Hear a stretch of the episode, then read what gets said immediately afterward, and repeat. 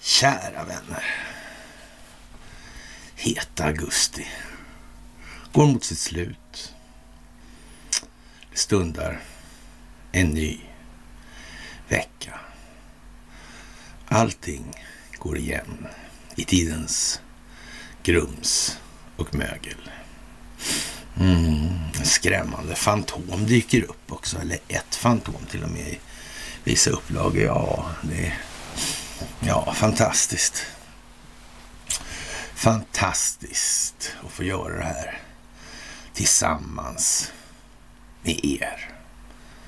Det är ni som utgör den förändring som vi vill se i vår omvärld. Det stundar dramatiska tider. Farlig dramatik. Här ska spelas lyxrevy. Man är väl rik? Ja. Jag tänkte börja den här ingressen med att läsa någonting som heter en, en av en bok så här. Så. Mm. Förrädarland är en roman om människor som historien glömt. De bodde vid gränsen mellan Småland och Blekinge, som också var gräns mellan Sverige och Danmark. De ville leva i fred med sina grannar, vänner och släktingar på andra sidan gränsbäcken. I många år gick det innan de kom i våldsam konflikt med Gustav Vasas envåldsregemente som inte tillät några egna meningar i landskapen. Handlingen tilldrar sig på 1520-talet och skildrar händelser som eh, i en senare period ledde till Dackefejden, det största bondeupproret i Sveriges historia. Förrädarland är den första svenska romanen om bondefreden vid riksgränsen. Den ger med diktens frihet en sida av Gustav Vasa, sån som han upplevdes av tusentals svenska bönder i författarens hembygd som offrar livet i en kamp mot honom och hans envåldsmakt. Det är en stark, våldsam och ändå lyrisk skildring av ett nästan oläst blad i vår historia.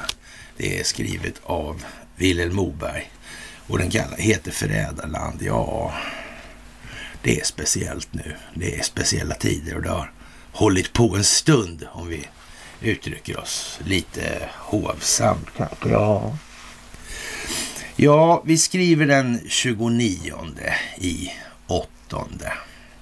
Och det är en ny vecka. Och som alla veckor plägar göra så börjar även den här veckan med ett eh, måndagsmys. Ja, och som sagt det här med bröd och skådespel för att hålla då populaset på mattan, det är ju en gammal metod. Den fanns ju åtminstone 600 år tidigare, eller sådär 500 år sådär. Mm. Mm. Metoden densamma. Härska genom söndring. Och ska man härska genom söndring bör man helst inte tala om att det är det man håller på med. Nej, det bör man ju inte göra. Då blir det ju svårt. Då kommer de där två parterna att slå sig samman och göra så att säga processen kort. Det är ju det som är risken. Tänk att det är precis som där vi står idag. Den djupa staten exponeras allt mer för var dag som går. Ja, och vi har ju hållit på länge i det här landet. Mm. Så är det ju, så är det ju. Ja. Mm. ja, det är jordens största folkbildningsprojekt. Mm, det är så. Det sker på grundval av en sedan jättelänge planerad stingoperation i USA. Brottsprovokationer som märkligt nog inte är tillåtna i Sverige. Hur skulle då den djupa staten veta om de åkt på en blåsning eller inte? Så där får man inte hålla på med, det håller vi på med själva. Den rätten förbehåller vi oss och dessutom har vi abolition, abolitionsrätten. Så är det. Ni ska ha det största av tack naturligtvis. Det absolut största av tack. Tack för gåvor på Swish och Patreon. Tack för att ni fördjupar er på karlnorberg.se och ett stort tack för att ni hakar på Telegramtjänsten. Och som vanligt, underpoddarna, de sliter på och drar med sig massor med folk i det här. Och ja, vi kan ju inte ja, springa ett 100 meters lopp innan vi kan krypa ens. Så är det ju. Man måste börja någonstans. Man måste börja någonstans. Mm.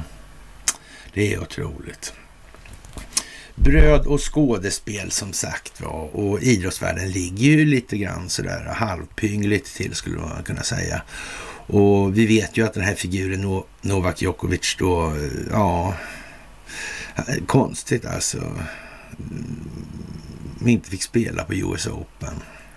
Underlivsporslins kanske, exponeringsmässigt, med, på en arena utsmyckad med reklam för Moderna. Mm.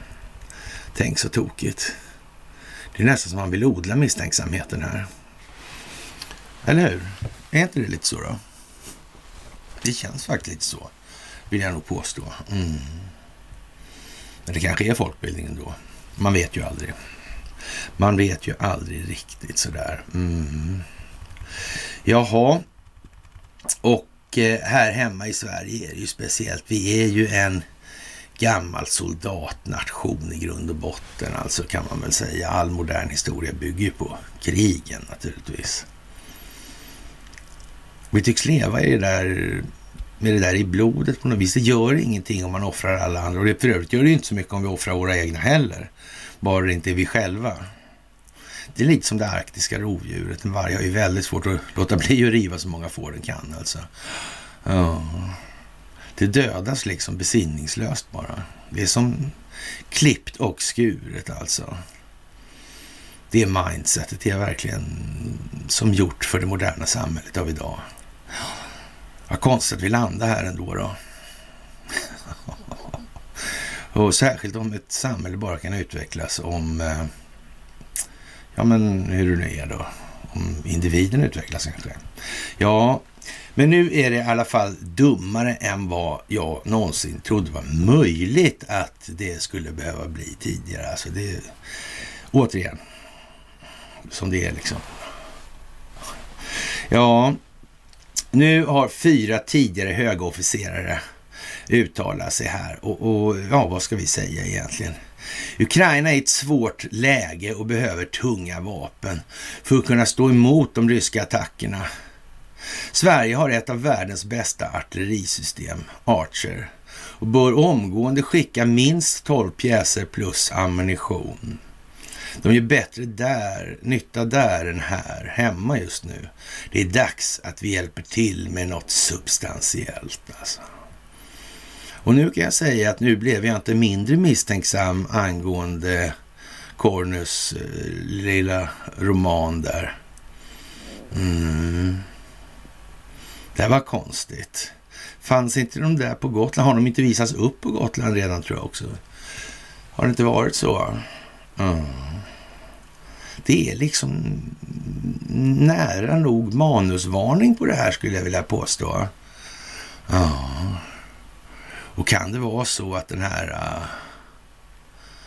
ja, upp på tårna, skita i byxan.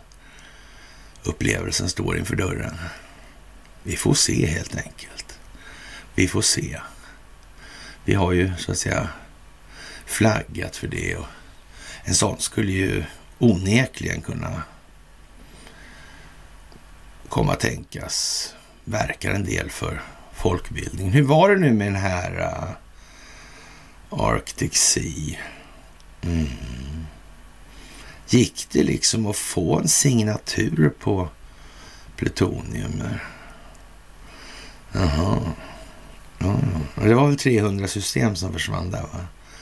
Ja, just det. Och, och den oerhört märkliga åtgärden från rysk sida att rusa efter med hela Östersjöflottan inklusive ubåtar genom Engelska kanalen. För en timmerlast. Lite övertydligt kanske. 2010 var det här, på sommaren. Mm. Just det, ja. Mm. Använd sökrutan på bloggen. Mm. Gör det. Arctic Sea. Mm. Det går att söka på Google också faktiskt. Mm. kan vara bra att göra nu i det här läget. Det här med Archer, det är lite väl kanske. Men, men. Den frustration vi känner inför kriget i Ukraina och de ryska övergrepp som sker där måste vi göra någonting åt. Det ligger också i Sveriges och Europas intresse att Ukraina kan stå emot fortsatt rysk framryckning och, och förhoppningsvis återta invaderade områden. Detta kräver att USA och Europa kan stötta Ukraina med tung krigsmateriel under lång tid alltså. Mm. I samband med halvårsdagen för kriget och Ukrainas självständighetsdag har flera röster höjts för att se till att stödet blir kontinuerligt samt att svenska vapen gör bättre nytta i Ukraina än i Sverige. Samtidigt har vapenleveranserna från väst till Ukraina mattats av under juli och augusti med några undantag. Sverige har varit duktigt på att snabbt skicka PV pansarvärnsvapen, alltså hjälmar, kulsprutor, ammunition, skyddsvästar och mat. Eh, I andra leveranser har vi försett eller ska förse Ukraina med sjömålsrobotar och minröjningsutrustning. Det är bra. Men kriget har utvecklats till ett krig mellan olika typer av artillerienheter med rysk överlägsenhet för närvarande. Man kan säga så här, det var veckans understatement. Man, man får också eh, säga så här att här skrivs här just och nu i den här publikationen. Det är nog ingenting av slumpen tillkommet. Det kan vi nog utgå ifrån om vi säger som så. Ja, och, och frivilligheten i det här, den får vi nog anse vara eh, mycket, mycket, mycket blygsam helt enkelt. Mm. Ryssarna förfogar över en mängd olika artillerisystem. Vanligt förekommande och skrämmande är de så kallade Stalinorglarna. Ett raketartillerisystem som har dålig precision men beskjuter stora ytor. Dessa gör stor skada på det ukrainska försvaret men skapar också med människorättsvidriga attacker på civila och civil infrastruktur. Ja, det där vet vi ungefär var de grupperar någonstans. Mm. Uppskattningar anger ett styrkeförhållande mellan ukrainskt och ryskt artilleri till 1 som 1 till 3 upp till 1 till 10 och det är ett svårt läge för Ukraina. Ja, man kan säga att det är något helt jävla efterblivet ens att man skriver och, och, vi ska då liksom eh, bjuda till på materiel som ger då, eh, ja, jämnar ut det här på något vis då. Ja, för de är naturligtvis fullt mobiliserade och har inga reserver. Okej, okay. även om vi därmed bara får tre bataljoner kvar i Sverige alltså får nog den risktagningen anses rimlig med hänsyn till Ukrainas akuta behov av modernt artilleri. Ukraina begär i alla internationella sammanhang att väst sänder mer vapen och mer ammunition. Till exempel för en tid sedan presidentfrun Olena Zelenska i Washington. Man, efter, man efterfrågar framförallt tyngre vapensystem och ammunition. Ukraina behöver således mer artilleripjäser, eller fler heter det väl. Ja, mer ammunition och underrättelseenheter för att lokalisera och bekämpa det ryska artilleriet med precision. Och inte bara artilleriet utan också andra viktiga militära mål. Det är dags att förse Ukraina med dessa tunga vapen som kan matcha de ryska artilleriattackerna. Många NATO-länder har ökat det militära stödet till Ukraina de senaste månaderna. En av de största givarna i procent av BNP är Estland, Lettland och Polen. Men våra grannar Norge och Danmark har sänt viktig tung vapenmateriel till det krigshärjade landet. Nu är inte vi riktigt säkra. Vi ska se igen här alltså. Estland, Lettland, Polen, Norge och Danmark. Finns det kopplingar till Investor i de länderna? Är det någon som har någon idé? Va? Jaha, ja, ja, nej, okej då. Mm. Ja, okej, okay. jag förstår. Ja, det, det, är ju lite sådär... Uh, mm. Tyskland och Frankrike ökar sina leveranser. Estland och Litauen skickar tung materiel. De avstår från upp till en tredjedel av vad de har av denna. Det var ju tydligen inte riktigt vår grej då. Ja, de sen, kanske säger någonting också. Mm, de senaste månaderna har Ukraina haft stor nytta av de amerikanska HIMARS-systemen som kan träffa med kraft och precision på långa avstånd. USA har totalt bistått med eh, cirka 44 miljarder euro hittills och utlovat, har utlovat mera stöd. Nyligen enades 26 länder om att stötta Ukraina med ungefär en och en halv miljard euro. Hur det materialiseras är okänt. Det finns webbsidor på nätet som visar eh, vilken tyngre krigsmateriel med olika länder har sänt till Ukraina. Sverige saknas i denna eh, lista med ett undantag, Robot 17, en sjömålsrobot med cirka 8 km räckvidd. Hur många är okänt alltså? Mm. Ja, det är bra att ha, inte ha saker hemma också, tycks många tycka nu. Ja. Mm. Det är dags för Sverige att bidra med något substantiellt. Alltså, men vi behåller tydligen några då. Mm. Konstigt med avseende på resten här som kommer. Oh, måste jag säga alltså. Men det menar vi alltså tyngre materiel, dels för att verkligen ge Ukraina ett kraftfullt stöd, dels för att visa vår goda vilja i kretsen av NATO-medlemmar. Och, och, Sverige har alltså ett av världens bästa artillerisystem i Archer FO77 BV, eh, med W alltså. Mm. Eh, anpassat till NATO-ammunition, häpnadsväckande nog alltså. Eh, Archer har också förmågan att med precision träffa mål på långa avstånd. Räckvidden upp till upp till 30 till 50 kilometer beroende på vilken ammunition som används. Och det här eh, får man ju naturligtvis, alla militära system är ju naturligtvis helt offentliga. Ja. Eh, Archer monteras på ett bepansrat fordon för snabb gruppering och en snabb urdragning ur ja, eldställningen då. Och efter eldgivning, vilket ger ett gott skydd mot fiendens eventuella bekämpning, alltså den här artilleribekämpningen, den här artilleribekämpningsradarn jag pratar om. Alltså, det kommer med vändande post då. Mm, så. Det, det är och, och ja, och har man ytbekämpning som de här då Stalinorglarna har, ja, det är ju rätt så stora ytor. Man får vara jävligt snabb med, med den här dumpen som pjäsen sitter på när det gäller Archer. Alltså. Mm. Det är nog lågprofilmackor där på asfaltsväg som gäller nästan. Ja, det är ju, ja. Eh, ja, som sagt. Sverige har också utvecklat och producerat en utmärkt och inom NATO väl spridd artilleri lokaliseringsradar kallad Arthur, alltså en sån. Ja, denna lokaliserar fientligt artilleri till och med innan de fientliga granaterna slagit ner, varvid det fientliga artilleriet kan bekämpas direkt. Alltså man börjar kunna säga så, men kan man dra det en dimension till då? Tänk om eh, ja, den svenska statsförvaltningen inte är en statsförvaltning mm, i någon egentlig mening. Uh. Det är någonting som måste underhållas till dess att vi kan åstadkomma någonting bättre bara. Mm.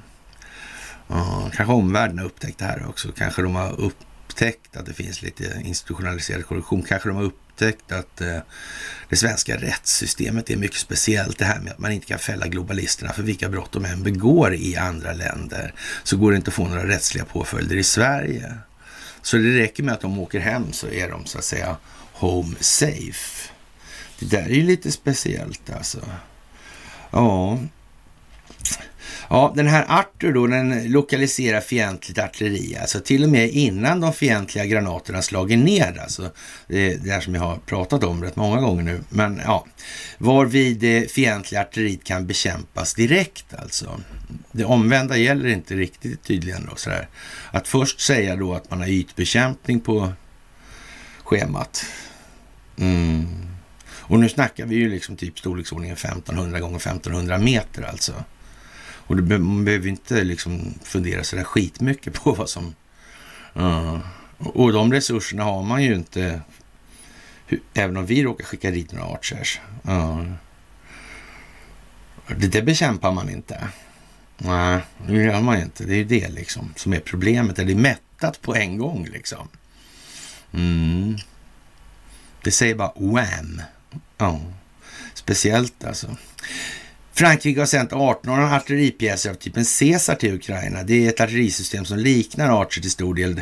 Det har slagit väl ut. Eh, fransmännen lät utbilda 40 ukrainska soldater på detta system i Frankrike eh, under en månad innan leverans. Och det kan man ju säga sådär med den typen av teknologi. Och, och, det är väl inte så konstigt att de inte ens kommer fram för övrigt. Man tar ju inte ens den risken alltså.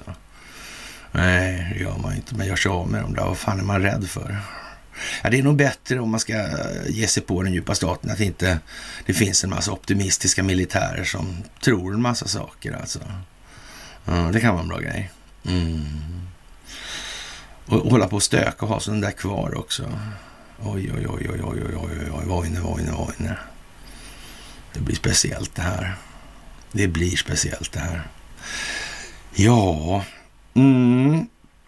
Den här typen av vapensystem och underrättelsemedel eh, som Ukraina behöver, alltså, eh, de behöver det snarast, säger de här fyra militärerna. Då. I Sverige har vi nu 48 Archer-pjäser och kommer inom ett par år ha utökat antalet till 72. Det motsvarar fyra artilleribataljoner i nuläget och på sikt sex bataljoner. Hotet i Sverige är i nuläget relativt begränsat då Rysslands fokus nu och för en tid framöver kanske åratal, alltså kanske år, kommer att vara Ukraina.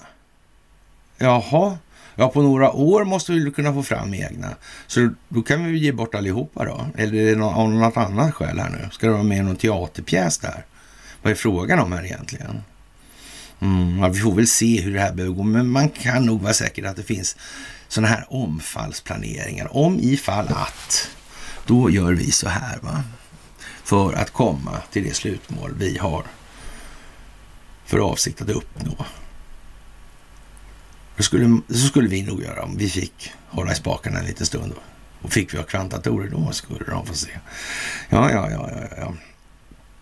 Ja, hotet mot Sverige alltså är begränsat och Ryssland tänker ägna sig i flera år åt Ukraina. Så, jaha. Ja, Även om vi bara får tre bataljoner kvar alltså, så, så eh, är det en risktagning som anses rimlig med hänsyn till Ukrainas akuta behov av modernt artilleri. Och det behöver ju inte vara osant heller i och för sig, alltså just den tesen. Det kanske är jättebra att inte det här faller för, om vi ska säga, nu är det ju för sent för Investor, men, men i teatern i alla fall, att det så att säga blir någon form av, av eh, vad ska jag säga, fördröjande effekt i alla fall. Men, men ja, whatever liksom. Jaha. Och eh, vi ska offra oss lite. Det är det som är grejen alltså. Sverige bör därför omgående skicka minst 12 Archer-pjäser jämte så mycket ammunition som möjligt. Ammunition kan tillverkas relativt lätt och snabbt för att komplettera egna behov, men också förse Ukraina med mer ammunition framöver. Om så behövs med ökad produktionstakt i svensk försvarsindustri är de naturligtvis tvungna att tillägga. Det behöver vi kanske inte kommentera mer. Ja, då Archer är anpassat till NATOs ammunitionsstandard kan andra länder också försörja Ukraina med mer ammunition till de här pjäserna. Vi bör också sända flera enheter artilradar till Ukraina för att förstärka dess förmåga att bekämpa fientliga artillerimål. Utbildning av ukrainska soldater kan ske i Sverige under en tid av eh, en till två månader. Har fransmännen lyckats med detta i Frankrike måste vi också kunna lösa motsvarande uppgift i Sverige. Ja, nu är det ju sådär och, och man kan väl säga så här, det här är ju inte precis några 12 centimeters granatkastare alltså. Det här är ju dragna av traktor till exempel och även om det råkar vara band, eller dragen av något annat så det, det är ju det artillerisystem det är då. I och för sig så är det ju inte sådana här skjutelementgivare och sådär med långa linjaler och grejer och olika färger på laddningarna på de här, ja, Ja, ja, nej, det är lite mer komplicerat och, och, det kan man väl tänka sig, men gör man det då verkligen på en månad? Eller är det bara spel för galleriet för folk inte har någon uppfattning? Då undrar ju vän av ordning, vad i helvete är det så lång utbildningstid på det annars för? Det här är ju liksom skarpt läge. Är det inte risk att de här bara blir kanonmat tillsammans med den här materielen? I så fall. Måste vara något tokigt här tror jag. Mm. Ja, ja. Men det var väl ungefär som Isis där va? De lyckades ju lära sig flyga för snabbt alltså. De hade ju vana för flygande mattan och det där i och för sig alltså. Men flygutbildningen var ju på två veckor alltså. Man undrar ju vad flyghögskolan ägnade sig åt i alla år. Mycket konstigt alltså. Mycket, mycket konstigt. 12 Archer-pjäser med ammunition och till exempel fyra artilradar i Ukraina gör för närvarande större nytta där än hemma i Sverige. Om Archer och Archer inte är lämpliga att sända bör vi snarast finna andra vapentyper eller vapensystem att sända snarast. Ja, till exempel bör stridsfordon 90, luftvärnsrobotar och underrättelsemedel vara system som kan övervägas. Även ingenjörsmateriel som broar, miner kan bidra till Ukrainas försvar av sitt territorium. Det är synnerligen angeläget att vi ger Ukraina substantiellt stöd, snarast. Joakim Kollert, överste, tidigare försvarsattaché i Baltikum, Per Geijer, major, tidigare detaljchef i arméstaben, Karlis Niretkits, Eh, generalmajor, tidigare chef för Försvarshögskolan och Lars Tornerhjelm, överstelöjtnant och tidigare avdelningschef på Försvarshögskolan. Ja, Dagens Nyheter idag. Sverige måste skicka artilleri till Ukraina. Det här ingår inte i teatern, i scenuppsättningen just nu. Skapa dramatik. Mm -mm. mm. Dramaturgin. Vilken skicklig författare till det här. Mm. Han kanske jobbar på centralbanken, vet man ju inte. Jaha, och eh, det kan bli kul det här alltså. Hur var det egentligen med Mark Zuckerberg och Facebook och Hunter Bidens dator i förhållande till FBI? Det där ser ju helt galet ut. Jaha, har FBI lagt sig i valet? Ja, väljer man att göra det på ett sätt så ska man inte utesluta att det kan finnas några till. Det är nog dumt. Det är nog dumt. Ja, ja, ja. ja. Hunter Biden, han har väl ingenting med Ukraina att göra ändå? Va? Inte? Nej. Tänkte väl det. Tänkte väl det. Ja. Det hänger ihop på något vis, USA och Ukraina i det här. Ja. alltså, man behövde inte vara geni alltså för, för att kunna prognostisera det här för många år sedan. Men det behövdes inte faktiskt. Lite speciellt får man nog säga ändå. Så här. Ja, och eh, ett problem vi har dock, det är ju det här att när folk själva betraktar sig som upplysta, medvetna och insiktsfulla och argumenterar för att rösta, för, för något måste vi ju göra Eh, då kan man säga att det är lite som det är i det här fallet. Mm. Är den svenska befolkningen överhuvudtaget moget att fatta några som helst beslut när vi nu trots allt har hamnat i den situation som vi nu befinner oss i? Hur är det där egentligen? Det är lite klurigt va? Mm. Man, man, ger inte laddade vapen till femåringar. Varför gör man inte det tro? Mm. Ja, det är ju det där alltså. Mm. Ja, ja, Fara för sig själv och andra. Vad menar man egentligen med det uttrycket inom juridiken? Mm. kan man fundera på nu. Man måste visst förtjäna sin frihet sägs det. Ja, jag vet inte. Ja, men ekonomin är ju det som styr då i Sverige och naturligtvis på andra ställen också. Men informationen är mycket bättre att ha kontroll på. Då har man opinionen, då kan man göra som man vill alltså. Mm. Ekonomin är underordnad, det är därför informationshanteringen är en så stor del alltså av helheten. Och ja, det är väldigt konstigt. bonden Helge Berglund då, han Eh, en ett eh, lägg till eh, grabbarna i den här boken här borta, alltså Fräderlandet alltså. Mm. Ja, ja, ja, ja, ja. Helge, han säger till TT att hans mjöl plötsligt kostade 7 kronor mer i ICA-butiken i Sandvik, trots att han själv inte höjt priset. Och, och debatten är hög idag om inflation och oskäliga prishöjningar i butiker, naturligtvis inte gällande drivmedel. Absolut inte, för då skulle ju hela energidiskussionen spricka. Och, och, Det här är ett typexempel på vem som tar pengarna, säger Helge då till TT. Ida Lind, marknadsexpert på ekologiska lantbrukare, ser liknande tendenser. Jag har ringt runt till olika odlare som bekräftar att butikerna höjt priserna på deras varor mycket mer än vad kostnaderna ökade i produktionsledet, skriver hon i ett sms till TT. Och TT har sökt då Staffan Ahlqvist, butikschef på ICA Maxi Sandviken. Och ja, eh, och han, han, svarar, Staffan, här då till Gefle Dagblad och, och, säger att eh, Ahlqvist alltså, att Helges mjöl ses som en premiumprodukt och därför är lite dyrare. Men, men, men butiken har inte några orimliga påslag. Ja, det, det skälet skulle han kunna lägga bakom varje prishöjning på varje vara, skulle jag vilja påstå. Mm. Vilket bara leder till ytterligare diskussioner. Det är konstigt alltså. Det verkar som att det är folkbildning på gång alltså. Mm. Det är för det här lite, ja, det amerikanska valet där också. Ja. Och inflationen, ekonomin här. Ja, konstigt alltså. Och den här räden mot Trump som var. Ja, vilka var det som gjorde den? Det var FBI som gjorde den. Det var samma FBI som var på Zuckerberg alltså. Inget annat som heter likadant bara, nej. Ja, det var det alltså just det. Ja. Och, och, men, om de, men Zuckerberg var ju lite innan det där då. Mm. Men de som regisserar det här stingoperationsbaserade folkbildningsprojektet, kunde inte de räkna ut att det var skit i FBI. Med Comey borde man kunna räkna ut, det kan man ju tycka. Men eh, man vet ju inte. Datorn kanske var trasig den dagen, slut batterier eller vad som helst. Alltså. Mm. Ja, ja, ja, ja, ja. Och de hade ju till och med bättrat på bevakningen, Donald Trump. Det var ju jättekonstigt. Ja. Och han hade ju sån här safe place där också innan. Visste man. Och FBI hade varit där innan också en sväng.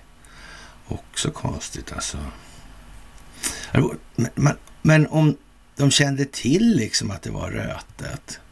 Man kom aldrig på att man skulle använda det för att, och, så att säga, rota ut resten av ohyran när man ändå var i farten. Alltså inte ha några 50 kolumner eh, eller 50 kolonnare. Mm. Kom han inte på. För det vore ju förhärligt alltså om det var visselblåsare då på FBI som var inblandade i den här räden Mar-a-Lago då.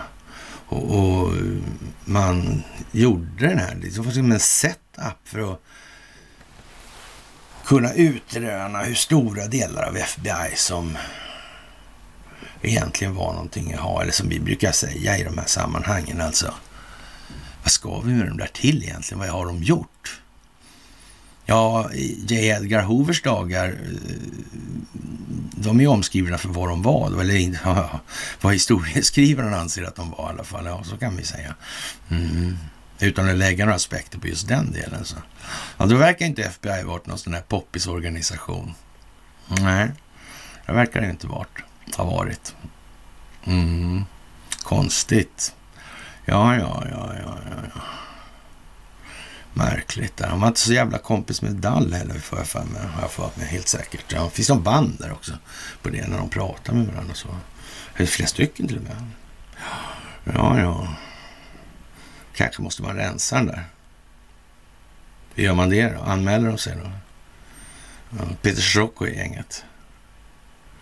Ja, de på kontraspionaget. Ja, ja. Det här kontraspionaget verkar viktigt hur man än håller på. Va? Smash var viktigt för Stalin. Mm. Man kan säga att de hade nog rätt diametrala syften. Mm. Nutidens kontraspionage på FBI och Smash. Mm. Men naturligtvis, vad kan inte Hollywood göra åt den saken? Vi säger bara James Bond alltså. Ja, ja, ja, ja, ja. Det är ju fantastiskt. Och FBI där, de ville ju inte riktigt erkänna nu då att de hade pratat med Zuckerberg på det sättet. Det var ju lite konstigt. Varför vill de inte det för? Är det någon liksom, ja, viktighet där tro? Ja. Ja, ja, och eh, man är otåliga naturligtvis i de led som anser att de har kommit så långt så att nu måste det bli hända något snart alltså. Var försiktig med vad ni önskar er i det läget. Var tacksamma för den tid det tar under ordnade former. Det är alltid bättre. Och nu befinner vi oss i den tid när det här kommer upp och den djupa staten inte har några handlingsmöjligheter, eller någon handlingsfrihet, heter det på strategiska. Ja, ja det där är... Mm. Det gäller att vara försiktig nu alltså. Inte låta känslorna gå före. Det handlar om vårt eftermäle också. Mm. Inte vår momentana njutning. Mm. Ja, det är ju helt otroligt. Och eh, som sagt, slutsatserna varierar ju i sin eh, så att säga, ja, materiella kvalitet då. I, i, men, men, det är som sagt, det här, det här tar tid. Och, och, vi måste hjälpas åt hela tiden i det här. Det är eh, föga lönt att trä, lägga för mycket energi på att träta. Det hjälper ingenting. Alltså det är att individen utvecklas som leder det här framåt. Inte att vi får rätt. Så. Och då får man ta till de knepmetoder som går. En tugga för pappa, en för mamma, en för hunden, en för Nisse, Kajsa och Lisa. Ja, så är det också. Mm.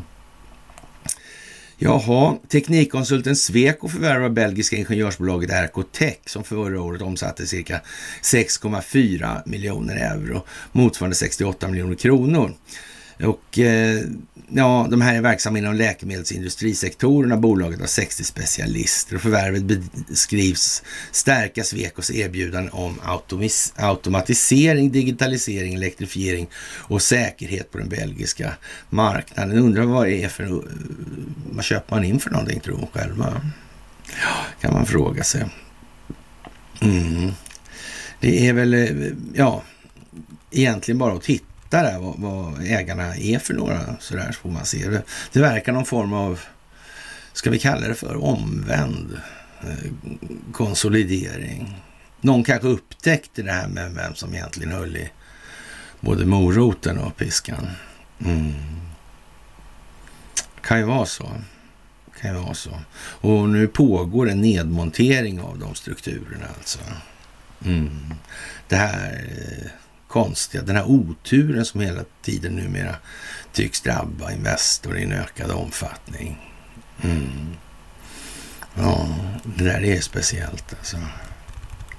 Ja, och eh, Starlink och SpaceX går ihop med T-Mobile där och T-Mobile har väl någon form av koppling så vitt det är känt i vart fall till då, ja, the usual suspects helt enkelt. Och eh, ja, och eh, det här med Ukraina är återigen det här och så de här kärnvapnen. Eller kärnkraften ska vi säga. Och kärnvapnen då i sin förlängning. där, och, och den där IAEA alltså. Och, ja. Det är konstigt alltså. Och som sagt, nu är det bråttom. Nu är det bråttom för den djupa staten. Mer bråttom var det någonsin har varit tidigare. I ungefär i analogi med att den här veckan som kommer nu kommer vara mer händelserik än den föregående. Eh, vilket jag då har sagt några gånger. Mm. Faktiskt, så är det ju. Och, och IAEA är ju påkallade till sin närvaro då av Ryssland. Mm. Men det är inte så bra det där, för då kommer det ju komma fram vem det är som skjuter. Så det kanske inte är så bra, nej. nej. Det verkar ju dumt. De har ju skjutit upp det här lite grann sådär och, och ja... Man har, gjort, man har redovisat en tidslinje. och vet ni vad? Att ingångsvärdena kanske spricker. Ja, ja det där är ju liksom eh, vad det är. Men Hermansson tycker att äh, det kommer ikapp. Ja, det gör det ju verkligen. Alltså, det kommer ikapp. Det kommer ikapp. Mm. Men frågan är när alltså. Frågan är när. Mm. De här Archer-pjäsernas roll kanske. Kanske de som är kvar hemma i Sverige mest. Något sånt där. Mm. Hur många skulle vi ha kvar? Hur många hade vi i boken? Mm. Ja, ja. Hm. Ja, den här uh, Arctic Sea. Mm. Ja, ja. Mm. Men var det egentligen som riggade det där då? då? Ja, kan man fråga sig. Kan man ju fråga sig. Mm. Vadå, skulle de ha gjort det själva då, ryssarna?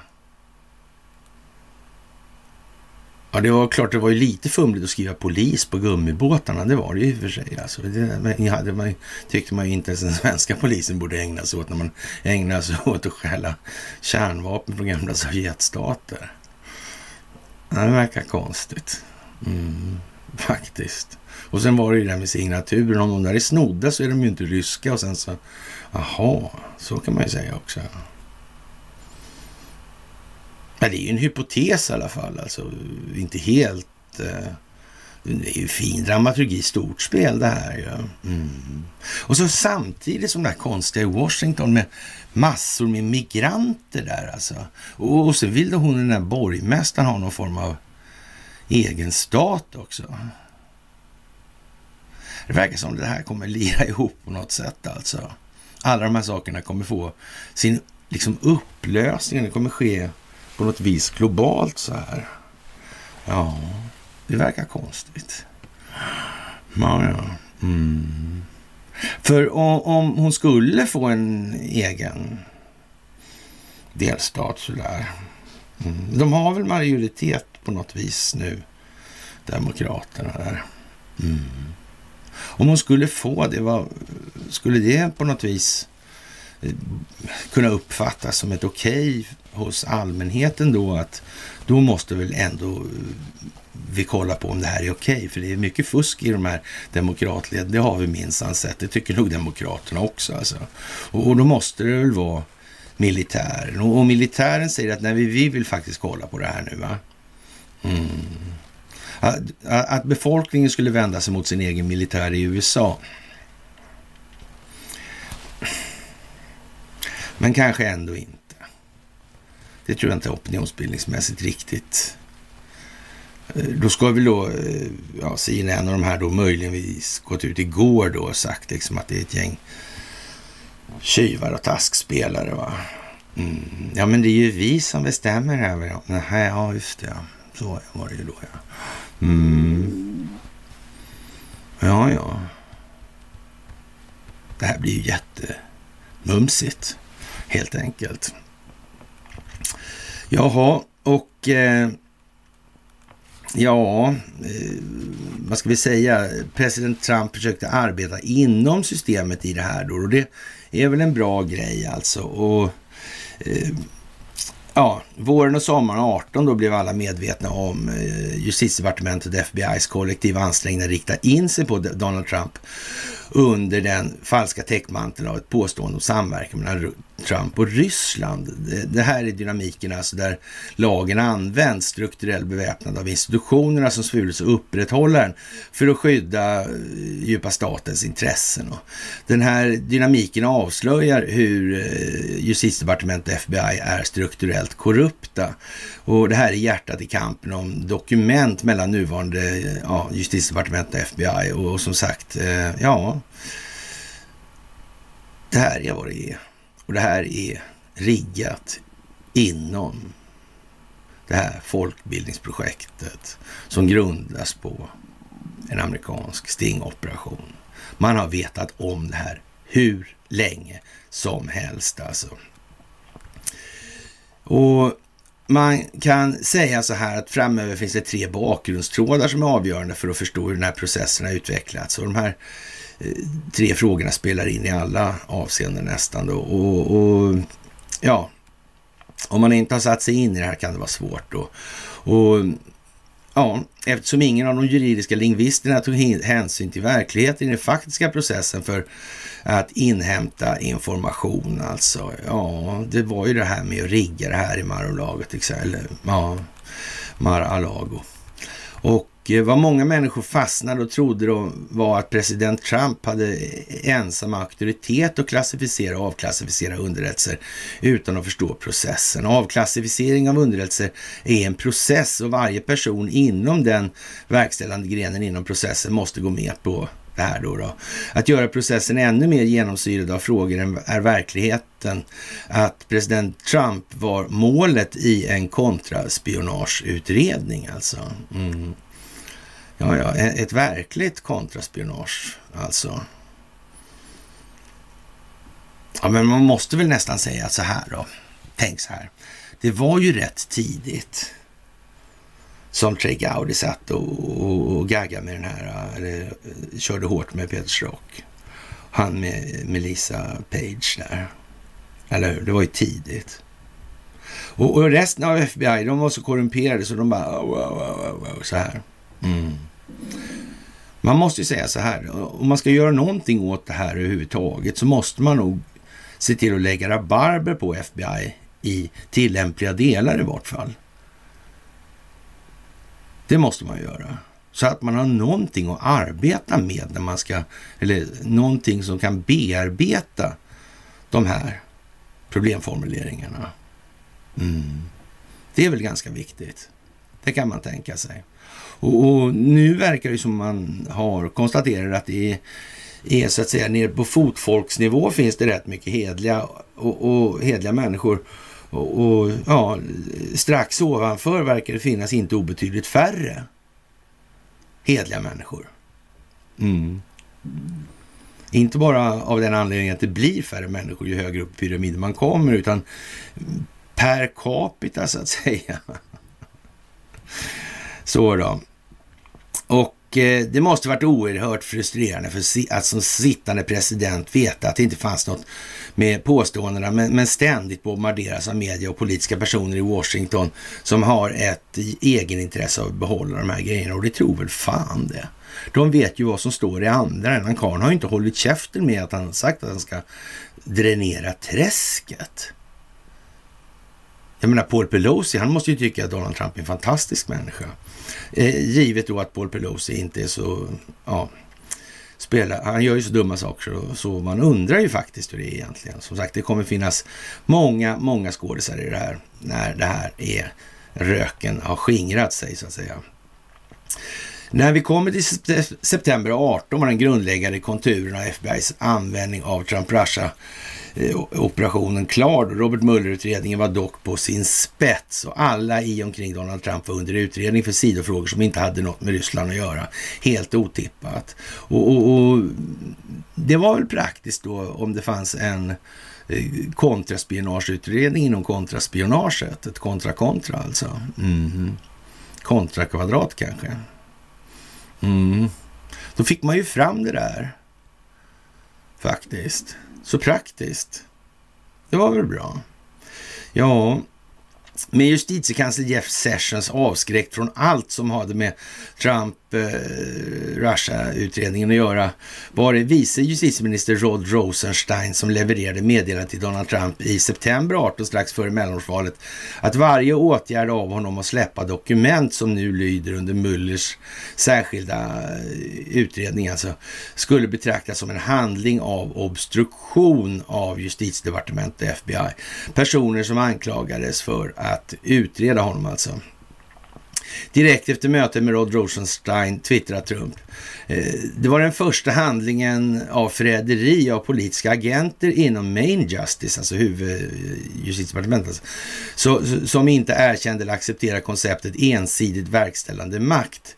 Enligt Rosenstein, FBI-direktör James Comey, biträdande FBI-direktör Andrew McCabe och även senare, inklusive nyligen eh, Bill Barr då, kan presidentens eh, ämbete då inte utöva ensidig verkställande makt när han själv är föremål för deras undersökande makt. I huvudsak hindrade justitiedepartementet FBI tillsammans med Vita huset, eh, Vita husets jurister och en samarbetande senat och media president Trump från att avhemliga hemligstämpeln och släppa dokument genom att hota honom med riksrätt eller åtal om han trotsade deras auktoritet. Hoten skapade ett användbart damoklessvärd och blockerade Trump från att agera för att offentliggöra dokument. Hur är det nu då? Här har han inte en massa eh, dokument som han kan avhemliga. Jo, men det har han ju. Ja. Men förresten, kan inte han Durham ha fått några dokument också? Det skulle han kunna fått. Just det, han ja. Red Oktober. Ivan Putin. Mm. Mm. Ja, ja, ja.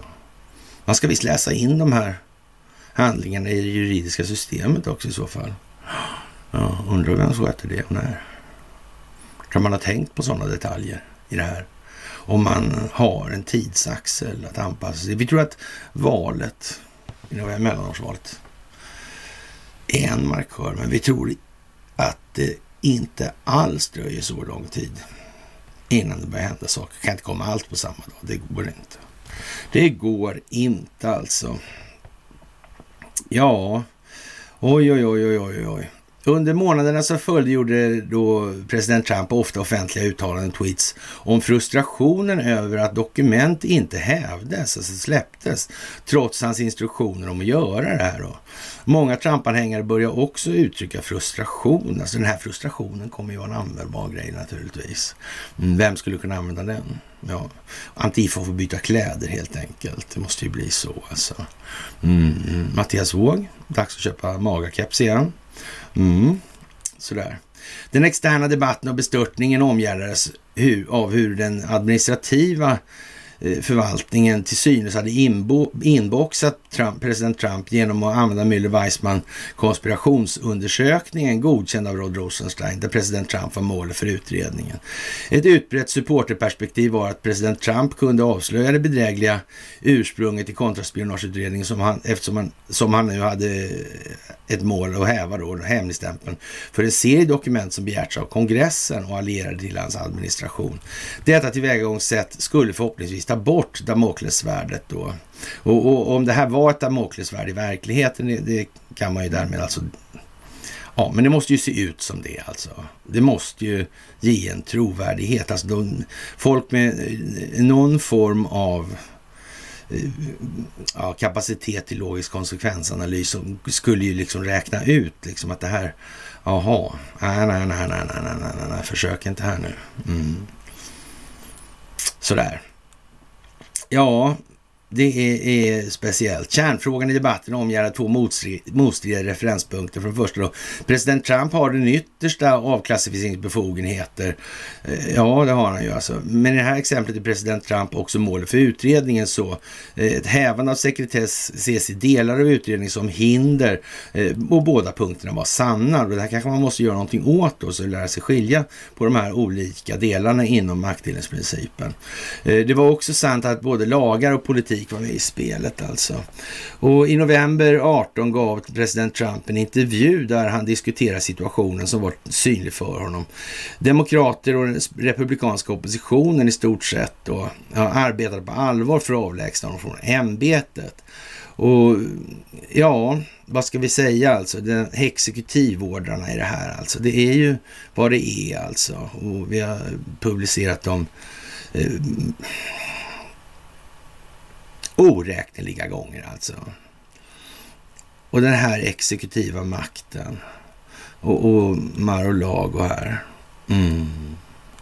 Det måste dras till sin spets och nu är juristerna på tå. Nu är det här på en avancerad nivå. Och ja, det verkar som att det här kommer under ja, den här månaden och nästa alltså. Det är en hel del saker det alltså som kommer nu. Mm. Det blir fantastiskt. Helt jävla säkert. Det är helt säkert faktiskt. Ja, det är ju en drapa utan dess like det här och, och som sagt, eh, amerikanska justitiedepartementet har kontroll över Ericsson öppet, ska vi lägga till då. Mm sen i början på november. Ja. Märkligt. Exekutivorden är ju skrivit, skrivna långt innan de handlar om det här. Mycket och stora delar. Ja, som sagt, det är en otrolig soppa faktiskt. Det måste vi säga. Och eh, ja, det är viktigt nu att försöka lyfta blicken. Det går inte att titta på sin egen lilla kära enskilda fråga. Faktiskt. Det går inte att göra det. Vi kommer ingen vart helt enkelt. Och för att göra det här lite mer beskrivande, eh, ja, så att säga, det här centralbanksystemet, var fanns den första centralbanken? Där uppstod ju uppenbarligen centralbanker i alla fall. Och, eh, eller var det på någon annan plats så kom de på samtidigt? Nej, det var inte det. var i stormaktstid där också, visste jag. Ja, just det, det var han Axel Paxel i farten där, ja. Mm. Ja, det var ju tokigt. Det var ju tokigt, det måste jag ju säga. Så dumt. Mm. Hm. Ja, ja, ja, ja, ja. Och Ryssland eh, kommer att eh, sälja obligationer då. Ja. Kinesiska obligationer. Mm. Hm. Konstigt. Undrar vad det betyder. Är det bra för dollarn? Kom de på det igår eller idag kanske? Jag vet inte. Märkligt i alla fall. Mycket, mycket märkligt. Ja, som sagt, och han har ju en annan oligark här, Putin, som han ger honom en massa pengar och såna här grejer. Ja, ja, ja, ja, ja. Som sagt, och här har vi val snart då. Ja, 11 september. Eller 9-11 på engelska. Mm. Ja, det är ju märkligt alltså. Och nu börjar det bli så jävla dumt att man inte tror det är möjligt heller i det avseendet. Utan nu verkar det rätt så triggat och riggat för att SD ska ta hem det där. Mm. Valfusk eller ej liksom. Mm. Men den djupa staten finns inte i Sverige enligt SD. Nej, det gör det inte. Och, och, folkbildning det bedriver de som bara fan, för de har förstått att eh, samhället bara kan utvecklas om individen utvecklas. Och, och, det är ju klart att är man lite bondromantiker och vill ha knätofsar och såna här grejer så mm, ja, då är det ju så. Så, svensk tradition, svensk kultur. Det är väl det som har lett oss hit, antar jag. Mm. Men visst, man kan ju ta fram en köttbulle. Eller, men visst, den kom från Turkiet. Ja. ja. Eller var det Kåldolmen som gjorde det förresten? Mm. Ja, det är väl husmanskosten som helhet kanske? Ja, ja, ja, ja, ja. Vilken jävla pik i så fall. Ja, mm. Han har framställt sig som en charmig villafarsa som gillar skräpmat och har skjortan utanpå byxorna. När Johan Persson uttalar sitt stöd för Jimmy Åkesson kan han bli en legendar inom Sverigedemokraterna. Det är dags att ta Johan Persson på allvar. Eh, för några, för några av oss kommer det här bli svårt eftersom under sin korta tid som partiledare för Liberalerna han tycks ha satt system att framställa sig själv som mer av en nallebjörn än som en politiker. Då. Han, han ramlar liksom in i rum, alltså högljudd och högröd och alltid är han hungrig. Och, eh, finns det någon varmkorv i närheten förresten, undrar han oftast. Då, sådär. Och, och ja, han äter den girigt när han får tag i den och så snackar han lite skit med vanligt folk om allt möjligt. Bara det inte handlar, bara inte handlar om politik alltså. Varje gång man ser honom på sociala medier har han käk i munnen. Det är ju oemotståndligt. Ja.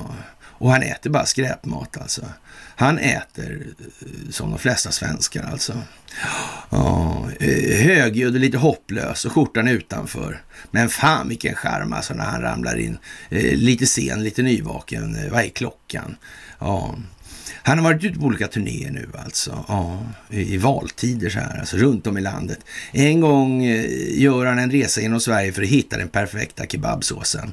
Han, han kallar den själv för kebabturnén på sitt Instagram. Mm. En annan gång är han på jakt efter den perfekta glöden. Står framför en grill som en villafarsa och svettas och snart ska flintan på. En tredje gång är han ute på vägarna igen. Nu kallar han det för en hälsoresa när han stannar och äter på McDonalds. Ja, alla typer av skitmat går ner. Men framförallt handlar det om korv med bröd. Han kallar den ibland stödkorv.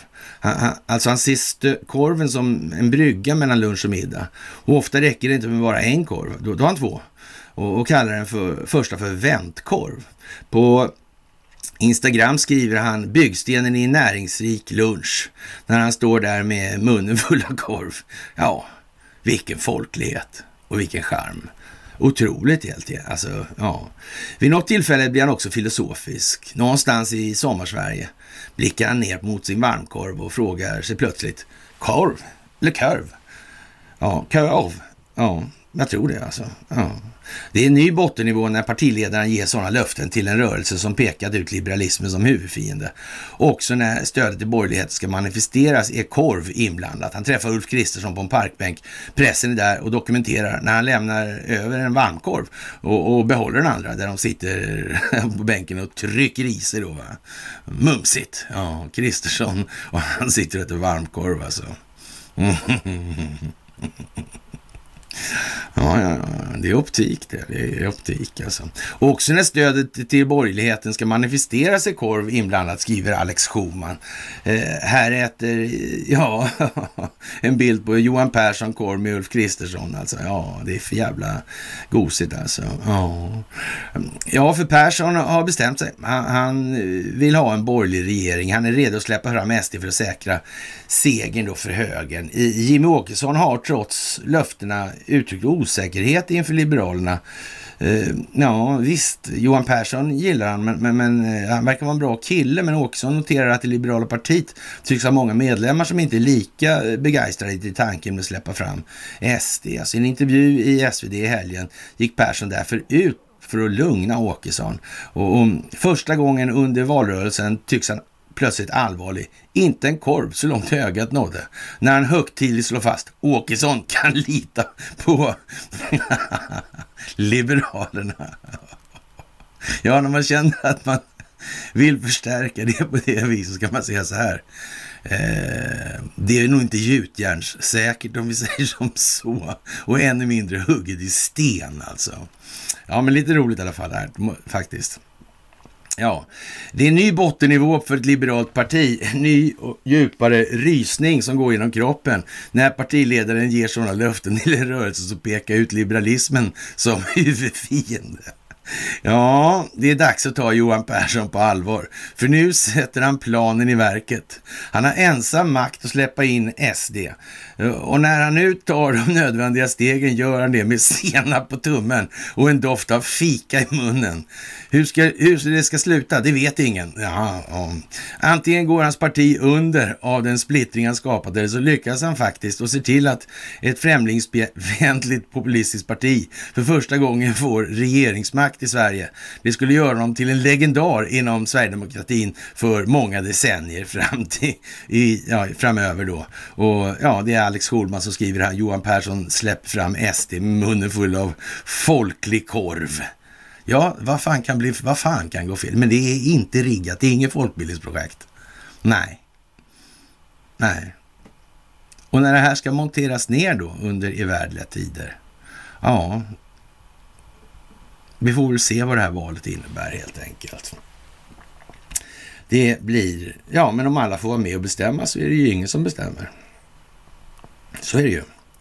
Och eh, ja, korvätarna och munnen full symbolik och eh, ska illustrera att ju mer man trycker in i käften desto mindre prat blir det och desto mer verkstad ska det bli. Hoppas kan man ju alltid. Blink, ja, så här Nilsson. Mm, det är som det är nu här alltså. Mm. Ja, det är ju eh, som sagt, det kretsar mycket kring USA, det kretsar mycket kring Ukraina, det kretsar mycket kring Sverige. av någon anledning. Som inte minst har med centralbanker att göra. Och ja, det där är ju väldigt, väldigt, väldigt speciellt. Alltså det här eh, militanta russofobiska nynazistiska projektet i Ukraina. Ja, det är ju som det är nu helt enkelt. Ja, faktiskt. Och eh, Gotland är ju ett sånt där speciellt tillhåll i de här sammanhangen. Det är tider när man pratar om Archerpjäser och artilleribekämpning och räckvidder och artilleriprestanda skulle man kunna kalla, sammanfattande kalla det för. Mm. Och Gotland har ju eh, en cementindustri, Cementa där och myndigheterna underkänner nu, underkänner nu Cementas nya ansökan. Och eh, varför gör man det då, man tror? Är det så att man är tvungna kanske från på grund av press från internationellt håll, alltså de länder som motverkar den djupa staten och tycker att de här strukturerna i det här landet måste faktiskt också brytas sönder för att de här inte helt omgående ska börja skutta runt och skutta vidare utomlands. Och med avseende på att svenska rättssystemet ser ut som det gör så känns väl det ungefär som en rätt så misslyckad eh, plan i så fall. Ja. då måste man göra någonting åt den här så att säga. Mm. Ja, ja.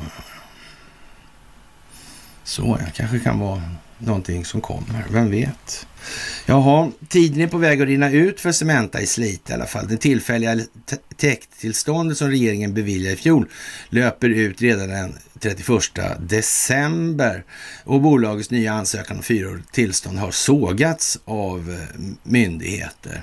Enligt rättshandlingar som DI har begärt ut och eh, som registrerades under sommaren underkände både Länsstyrelsen på Gotland och expertmyndigheten Naturvårdsverket Cementas senaste ansökan. I ett yttrande till Mark och miljödomstolen begär Länsstyrelsen kompletteringar i första hand och yrkar på avslag om domstolen väljer att genomföra en prövning i sak med nuvarande underlag. Naturvårdsverket yrkar å sin sida på avvisning i första hand, vilket sker om underlaget inte anses tillräckligt för prövning och avslag i andra hand. Myndigheterna anser att det inte är troligt att Cementa kommer att hinna göra de kompletteringar som krävs. Med hänsyn till bristerna i grund, bristernas grundläggande karaktär och det aktuella målets snäva tidsramar är det inte sannolikt, sannolikt att kompletteringsbehovet kan uppfyllas inom ramen för denna tillståndsprocess, skriver Naturvårdsverket i sitt yttrande. Eh, de punkter myndigheterna slår ner på är samma som vid förra prövningen, bland annat utredningen av påverkan på grundvatten och Natura 2000-områdena med Karin Comwell Webb, vice vd i Cementas ägarbolag Heidelberg Cement i Sverige. Hon delar alltså, alltså absolut inte den här eh, bedömningen. Man kan inte jämföra miljöbedömningarna i de olika ansökningarna eftersom det är så pass begränsat.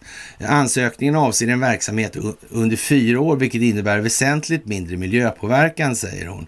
Det var brister i miljökonsekvensbeskrivningen som var anledning till att Mark och miljödomstolen avvisade Cementas tillståndsansökan förra sommaren. Har ni gjort några förändringar då i det här? Vi har hunnit genomföra fler typer av undersökningar under tiden som har gått och vi har även längre mätserier som gjort att ansökan är starkare än vad den var senast, säger Karin Komstedt Webb. Jan Darpe, professor i miljörätt vid Uppsala universitet, uppger att kritiken är oroväckande för Cementa, men att det inte kan ge en fingervisning om utgången av målet. När Cementa fick avgörandet i Mark och miljödomstolen var det en tydlig signal om att man måste utreda de här delarna jättenoga och lämna in en ansökan som kan godtas. Myndigheterna gör sitt jobb utifrån sin fackkunskap och man har inte utrett frågorna tillräckligt för och det får man kritik för alltså. Men, men det är domstolen som bestämmer i slutändan, säger han. Om ansökan avvisas eller avslogs kan Cementa klara sina leveranser i ytterligare sex månader enligt Comstedt Webb. Då. Den egna kalkstenen vi lagrat och kombinerat med att vi tar in extern råvara innebär att vi har täckning till halvårsskiftet 2023. Därefter finns det en uppenbar risk att vi får problem med vattenhanteringen och utan tillstånd kan vi inte vara trygga i vår leveransförmåga. Står förhoppningen till att regeringen kliver in igen då i så fall? Ja, någonstans måste man ingripa politiskt då. Exakt vad som händer då kan jag inte svara på, men det kommer att uppstå ett väldigt problematiskt försörjningsläge av cement i Sverige. När fjolårets ansökan avvisades varnade branschorganisationen Byggföretagen att det kunde innebära att upp mot 400 000 jobb i Sverige kunde försvinna. Slitfabrikens tillverkning står för mer än 60 procent av den cement som används i landet, vilket innebär att drygt hälften av allt byggande är beroende av fortsatta leveranser. Mm -hmm. Ja, det verkar vara någon som bestämmer det där då. Kanske inte så bra. Mm. Just det, det var det vi snackade om förut ja. varför har MSB inte gjort någonting åt det där? Det blir ju liksom hål i huvudet. Det är det här med enskilda intressen. Ja, det är konstigt. Mm. Det är liksom själva fundamentet. Mm. ja. ja, ja, ja, ja, ja. Det, det, det är ju någon konstig grej alltså. Ja. Som sagt, eh, jag vet inte egentligen ja, står förhoppningen alltså till regeringen. Vad blir det för regering då? Just det, det är val nu ja. Mm. När fjolårets ansökan avvisade varnade branschorganisationen Byggföretagen att det kunde innebära att upp mot 400 000 jobb i Sverige skulle kunna försvinna. Det kan man säga skulle ju få folk att sura till rätt ordentligt. Mm. Det blir ju lite så att säga kringeffekter på de där 400 000 kanske. Ja. Slitfabrikens tillverkning står för mer än 60 procent alltså. Mm.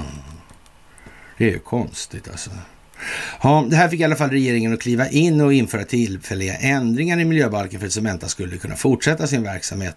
Och, och ja, men den här experten på den här typen av juridik och DARPen där, han är tveksam till att regeringen skulle göra ett stort undantag för, för en enskild aktör igen. Jag vet inte om jag tror att han är sådär jättepigg på att erkänna att han eh, vet att den djupa staten existerar. Det känns inte som att det ligger i hans enskilda intresse. Nej. Den där professuren finansieras väl av någon, antar jag. Mm. Vem kan det vara? Ja, det vet man ju inte helt enkelt. Faktiskt, ja. Trist historia. Frågan är om regeringen törs. Det har gjort det en gång utan att EU-kommissionen har reagerat. Kan man göra det igen utan att de andra medlemsstaterna säger något? Det kanske finns andra cementproducenter som klarar sina tillståndsprocesser som känner att de skulle kunna leverera istället. Cementa, ja, tänkt kanske med en ansökan om tillstånd i fyra år bara för att hinna förbereda en vanlig ansökan om, om täcktillstånd på 20 år och få den prövad. Alltså. Ja, bolaget väntar sin dom redan i slutet av 2022. Ja, men det är ingen folkbildning. Det är ingen folkbildning. Absolut inte.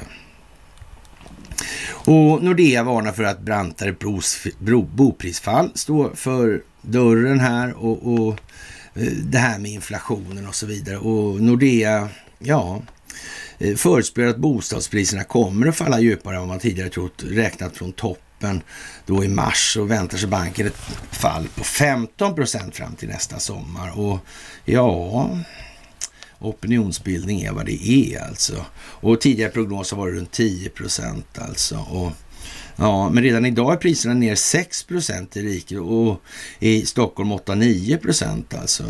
Och, och prisnedgången går alltså snabbare än beräknat, inte fortare som det står här. Eh, till en följd av den nya inriktningen i den globala penningpolitiken med kraftigt stigande räntor. Och, och, ja, stigande inflation gör att marknaden nu förväntar sig ännu mer kraftfulla åtstramningar från centralbanken alltså.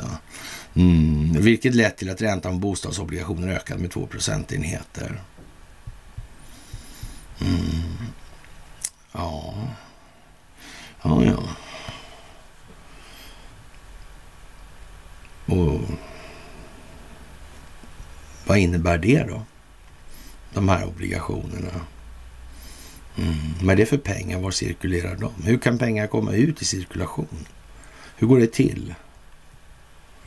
Mm. Ja, det är ju inte det att pengar skapas genom arbete, så är det inte alltså. Nej, det skapas genom ett bokföringstrick. Det gör det. det behöver, antingen det är någon som har arbetat eller inte arbetat. Pengar skapas genom långivning, som till exempel boprisökningar. Det är inget arbete. Men det är omöjligt för många människor så. Eller så är det inte omöjligt och de kanske förstår att det är så. Men väljer av en eller en annan anledning ändå att mm, mm, det är trångt om saligheten i vår Herres hage. Faktiskt. Det är ju det. Mm. Ja, vi räknar med att Riksbanken höjer, höjer och höjer, höjer. Det är vad man säger nu. Alltså ja, och, och man målar ut liksom en, lite sådär, nu blir det obehagligt. Mm. Det måste svida. Mm. Men samtidigt kan vi inte bara kollapsa det där på det viset. Det går inte, det måste bli en övergång. Mm. Och, och eh, ledartyper eller så att säga det naturliga ledarskapet är ju inte någonting som har fått den mest framträdande rollen i det svenska samhällets utveckling av en eller annan anledning, ska det ju tilläggas. Eftersom det naturliga ledarskapet inte diskriminerar på det viset. Det är ju så. Mm. Fantastiskt alltså. Fantastiskt. Jaha, och eh, Eh, konstigt alltså. Kommunismen eh, är på ingång alltså och, och Berlin förbereder sig för att förstatliga då Gazprom Germania. Och det kan man ju säga ett eh, ja, tilltalande prejudikat alltså.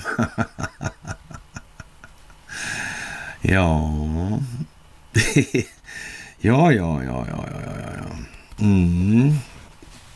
Och, men det kanske är så alltså. Så det kanske blir en liten ersättning då ändå, då, sådär. Efteråt alltså. Men innan dess så blir det nog förstatligat. Det skulle man kunna tänka sig faktiskt. Och eh, Eh, landets myndigheter har, har, tidigare då avvisat planerna på att förstatliga eh, det här företaget. Då. Den federala regeringen i Berlin har i hemlighet skapat ett holdingbolag för att nationalisera Gazproms tidigare tyska dotterbolag inom en snar framtid, rapporterade Welt am Sonntag igår. Alltså. Gazprom Germania har tidigare döpts om till Securing Energy for Europe, eh, CFE, Eh, och har förvaltats av Federal Grid Agency. Samtidigt har det nya holdingbolaget fått ett liknande namn som CFE, eh, ja, Securing Energy for Europe Holding, alltså SEEHG.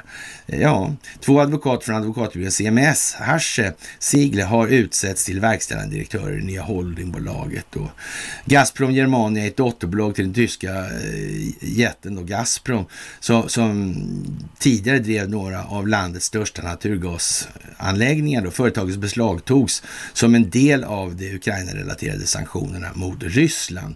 I juni rapporterar Blomberg att den tyska regeringen planerar att anslå 10 miljarder euro euro för att rädda Gazprom Germania. Och eh, som beslagtogs av landets energitillsynsmyndighet i april. Då sa lagstiftaren att den skulle administrera företaget i tysk och tyskt och europeiskt intresse.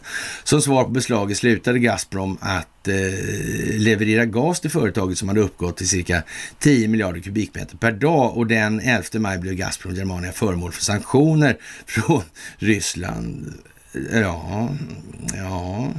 Företaget avvisade därefter av handelspartner stod inför likviditetsproblem, vilket riskerar att kollapsa viktiga gashandlar i, i, i Tyskland och Storbritannien. Och trots allt kommer ju den här gasen någonstans ifrån, så om de har själva ledningen, man skulle väl nästan kunna omvänt kunna säga så här att eh, om det är någon som vill köpa något så brukar ju de vanligtvis få kontakta handlaren av varan. Det är ju inte så ovanligt. Man åker till affären och man beställer på nätet eller hur det fungerar.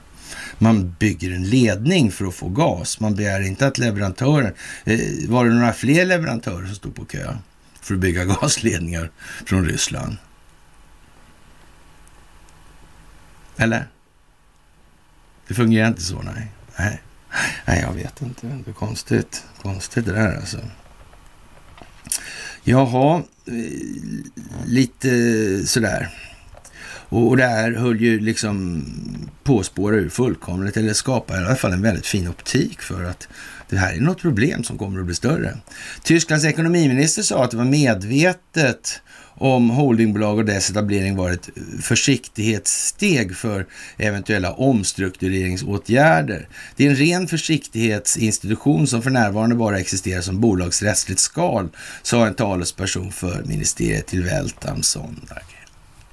Ja, Sondag. Mm. Ja, eller så är det planerat alltså. Mm. Ja, det var inte så att de kunde liksom slänga om slangen till, till något annat ställe. Så där ryssarna, nej det gick ju inte. Nej. Han stod liksom med mössan i handen med sin naturgas. Mm. Har ingenstans att sälja den helt enkelt. Måste vara så det är. Ja, ja, ja, ja, ja. Och det här med Blackrock och Vanguard. Vanguard var ett gammalt brittiskt slagskepp. Alltså. Storleken under New Jersey och klassen och Yamato-klassen. Mm. Det tredje största.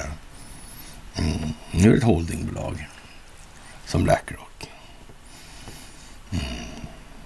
Tänk att man missar det i all den här planeringen alltså. Och, och, och liksom att där, de har gömt makten för oss. Vi kan visserligen hålla på med geofencing och sådana grejer, men det där klarar vi inte av. Det gjorde vi inte. Vi kan visserligen göra ja, kontra kontra, eller kontra kvadratspionage. Mm. I FBI, men vi klarar inte av det här. Nej. ja, ja, men så kan det vara kanske. Det vet man ju inte. Det kan ju absolut vara så. Ja, ja, ja, ja, ja. Ja, ja och som sagt alltså. Hur gick det till när Wallenberg då eh, lät de här eh, Blackrock och Vanguard ha sådana betydande eh, poster i... Jag menar, de hade ju trots allt kontroll på telekominfrastruktur. Det var väl inget problem att avlyssna en jävla skethandlare. Mm, det är det inte. Det är ju inte det alltså. Det är ju inte det. Mm. Ja, ja, det är speciellt alltså. Det är speciellt alltså. Mm. Ja. Som sagt, det är ju lite... Mm, eljest. Man, man kan ju tycka, jag, jag, kan också tycka det, att det är liksom... Det, det, det är uppenbart alltså. Och, och, det är anmärkningsvärt. Men, men viljan samtidigt, alltså insiktsrögheten eller vad vi ska kalla det för, den, eh, den är inte obetydlig.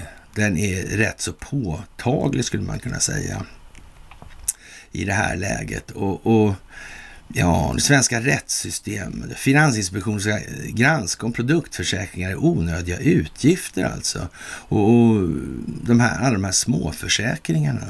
Ja, men hela försäkringsväsendet kanske är någonting som man skulle ta och titta lite på. Kan det vara så att det är liksom en riktig jävla tvättmaskin och grejer? Ja. Det där är ju konstigt alltså.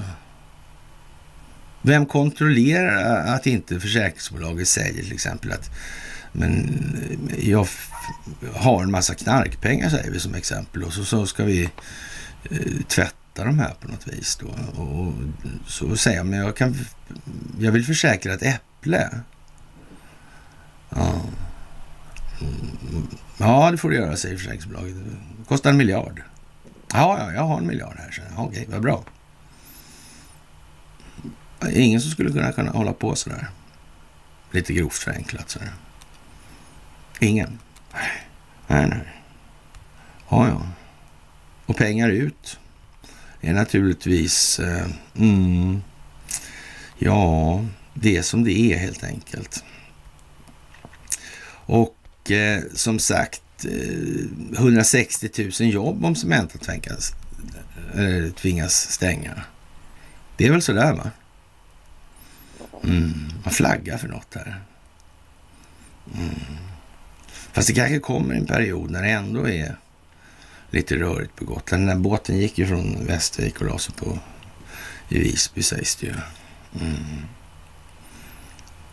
Det är någonting i görningen alltså. Det är någonting i görningen. Det är folkbildning alltså. Och regeringen tycker att alla kroniskt sjuka ska ha en månads buffert av sina mediciner hemma för att stärka beredskapen, eh, egenberedskapen vid kris eller krig. Alltså vad, varför tycker man det för i Aftonbladet nu? Mm. Varför tycker regeringen så? Mm. Det är ett folkbildningsprojekt. Det är helt säkert. Helt jävla säkert.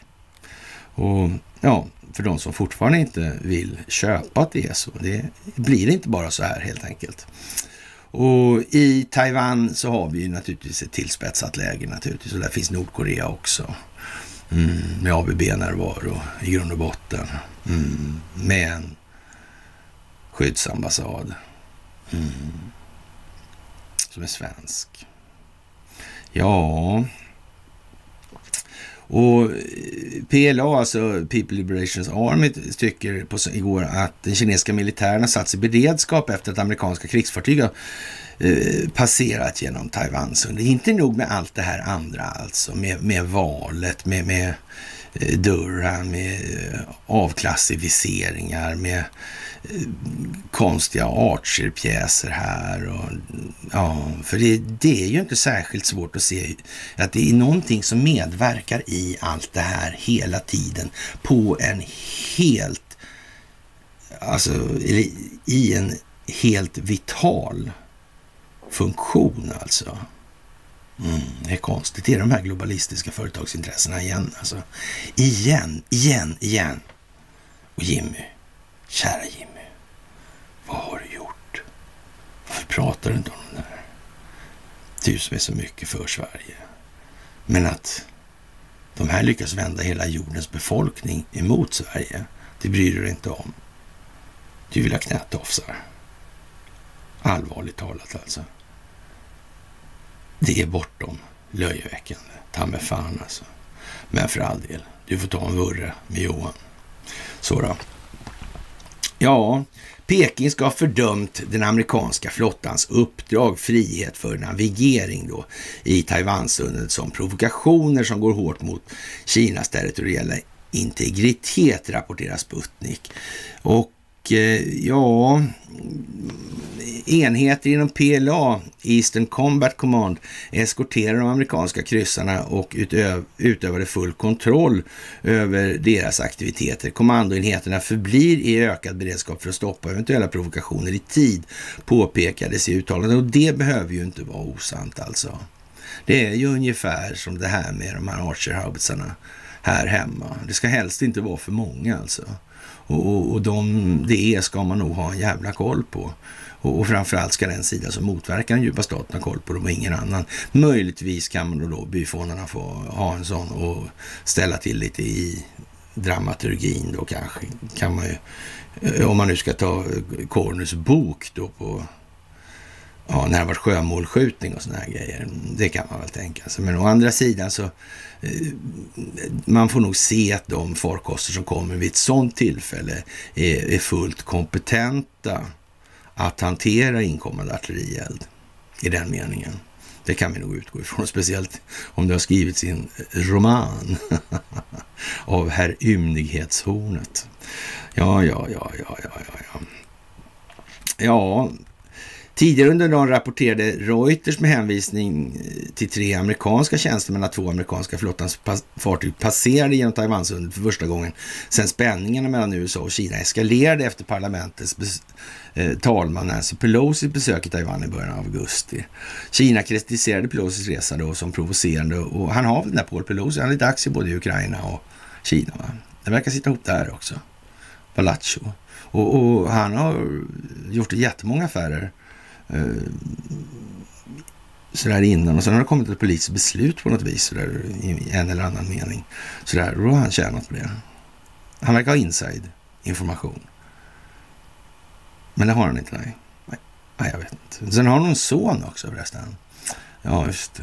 Det verkar, verkar gå igen på något vis alltså.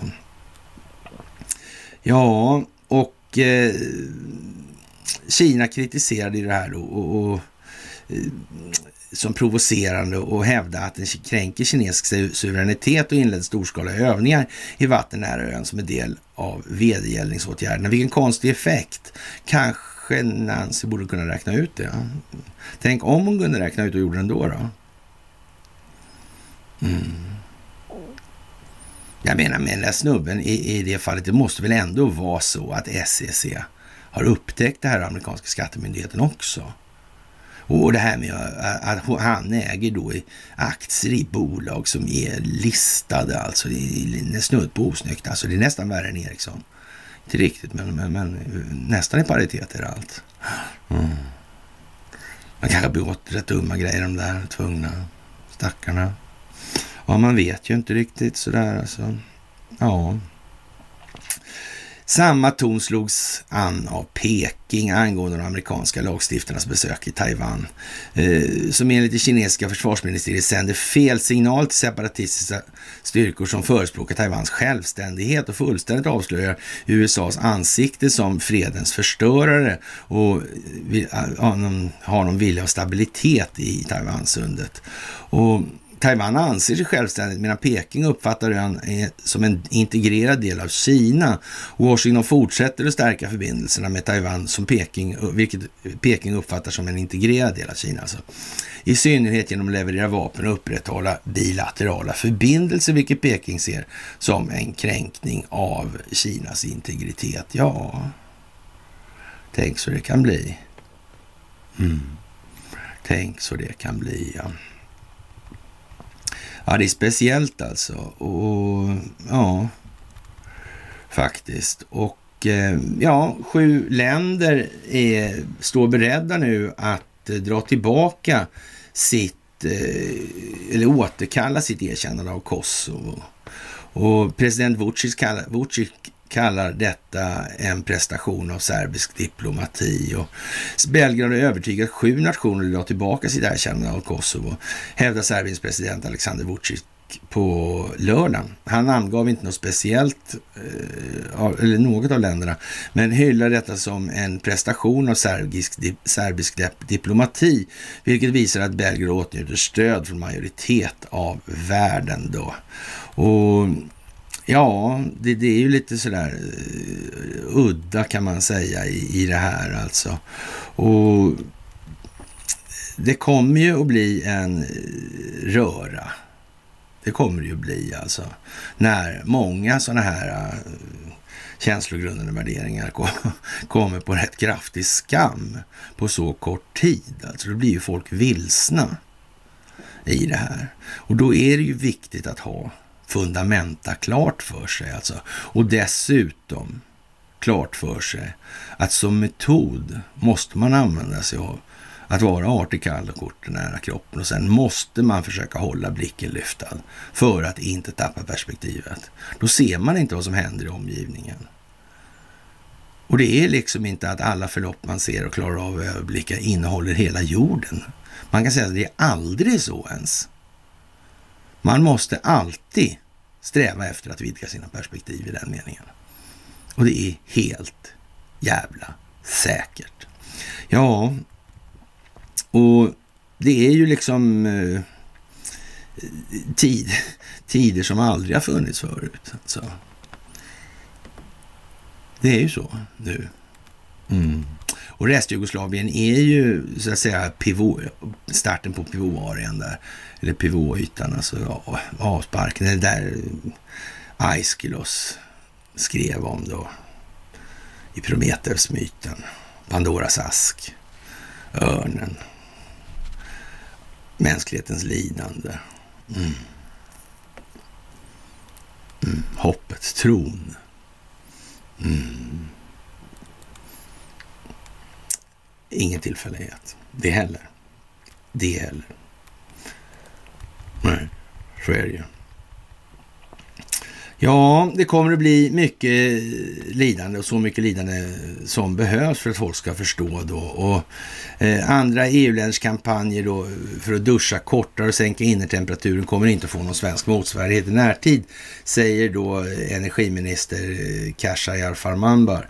Och elpriserna i Europa rusar alltså. Och ja, det där är ju lite sådär halvspeciellt får man nog säga. Och någon energisparkampanj är väl inte aktuell och vi producerar väl så det räcker och så här. Mm. Det, är fördel det är fördelning. Det är alltid fördelningen. Det är ju det. Konstigt. Och är det så att det blir, eh, blir för mycket produktion i nätet så går det ju att köra snurren alltså. De går ju att använda för frekvensstabilisering alltså. Mm. Med omedelbar verkan. Mm. Och då slipper vi det där problemet. För det är ju så att den produktion av, den kraftproduktion som vi bedriver här i landet, eh, är inte rimligtvis främst, eller i någon del ska tillfalla utländska intressen. Jag menar, det är ju ett slitage på vår egen geografiska yta i en eller annan mening.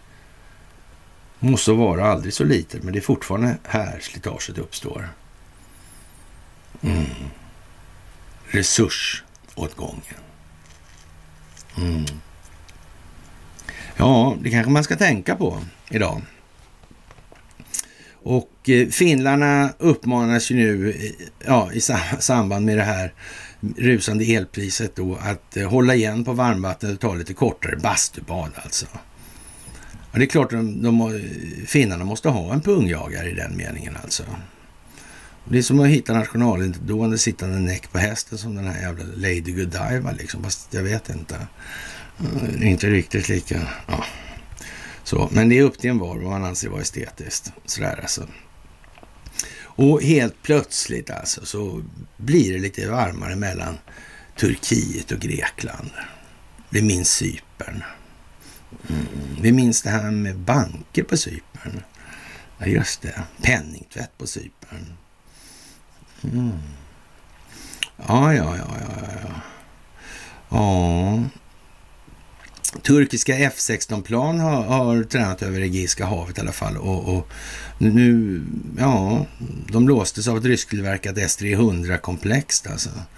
De var stationerade på en Kreta och, och, ja, det där är ju lite, mm, kan det vara riggat? Kan det vara till för optiken? Kan det vara för att människor ska se, förstå, tänka, reflektera? Mm. Kan det vara? Inte bara kan, det är det faktiskt. Och Turkiet och Grekland balanserar på gränsen till konflikt sedan 96 då. Över två öar i östra medelhavet såväl som över sjögränser och fyndigheter av värdefulla resurser som olja och gas. En annan stridspunkt är migrationen där Grekland anklagar Ankara för att använda flyktingar som försöker ta sig in i Europa via gränsen mellan Grekland och Turkiet. Ja. Mm. Vi får väl se vad det tar vägen. Men som ni märker så är det ju otroligt många olika perspektiv som ändå konvergerar i det här. Och nu verkar allting hända på en och samma gång. Vilken final! Vilken intensitet, vilken energi alltså. Bara den laddningen i luften borde man väl kunna utvinna lite va? Mm. Så är det ju. Och ja, som sagt, Turkiet de eh, skyller på Macron och, och Eh, och kallar honom för, för eh, ja, det ena och det andra naturligtvis. Men ja, det här med, med förvrängd mentalitet alltså. Och om Turkiet tycker makaronen är liksom en, ett imperialistsvin alltså. Mm. Mm. Turkiet har ju en historia, de borde känna till lite om det där faktiskt. Visserligen var Ottomanska imperiet rätt så långvarigt, men, men, men ändå alltså. Den senaste upplagan har ju varit, det var hundra år i och för sig, men det har varit rätt intensivt alltså. Det, det, man kan inte säga att den här senaste imperialistupplagan som har varit då sen, ja, vi kan säga 200 år då. Mm. Ja, det har väl kanske varit som det har varit. Om man ser till antalet döda, skada, lidande kanske. Man kanske ska se det till det sammantagna mänskliga lidande som åstadkoms av det. Och då kan man väl nästan, eh, ja, man kan väl nästan säga i alla fall att det har aldrig funnits något liknande i mänsklighetens historia. Det, det, det är nog svårt att tro faktiskt. Ja, och som sagt alltså, ja. Och det går jättedåligt nu för Truth Social där. I eh, CNN alltså, i Expressen och Dagens Nyheter och Aftonbladet och Svenska Dagbladet och alla andra. Konstigt. Konstigt. Det kanske kommer en tid nu då det är jättemycket motgångar. Varför då? Ja, kanske ska vi utsättas för prövningar. Kanske ska vi visa att vi är värda vårt salt. Det måste finnas människor värda sitt salt. Det måste finnas människor som har förtjänat i den meningen. Det gäller även när man drivs av det allmännas bästa som målsättning. Mm. Och vem vet? De som planerar den här motverkan mot djupa staten kanske har tänkt så. Jag vet inte. Jag vet inte faktiskt. Mm. Pogba-bröderna hotar att släppa explosiva detaljer om eh, fotbollskorruption alltså. Och, och ja, matchfixing i VM fotboll alltså.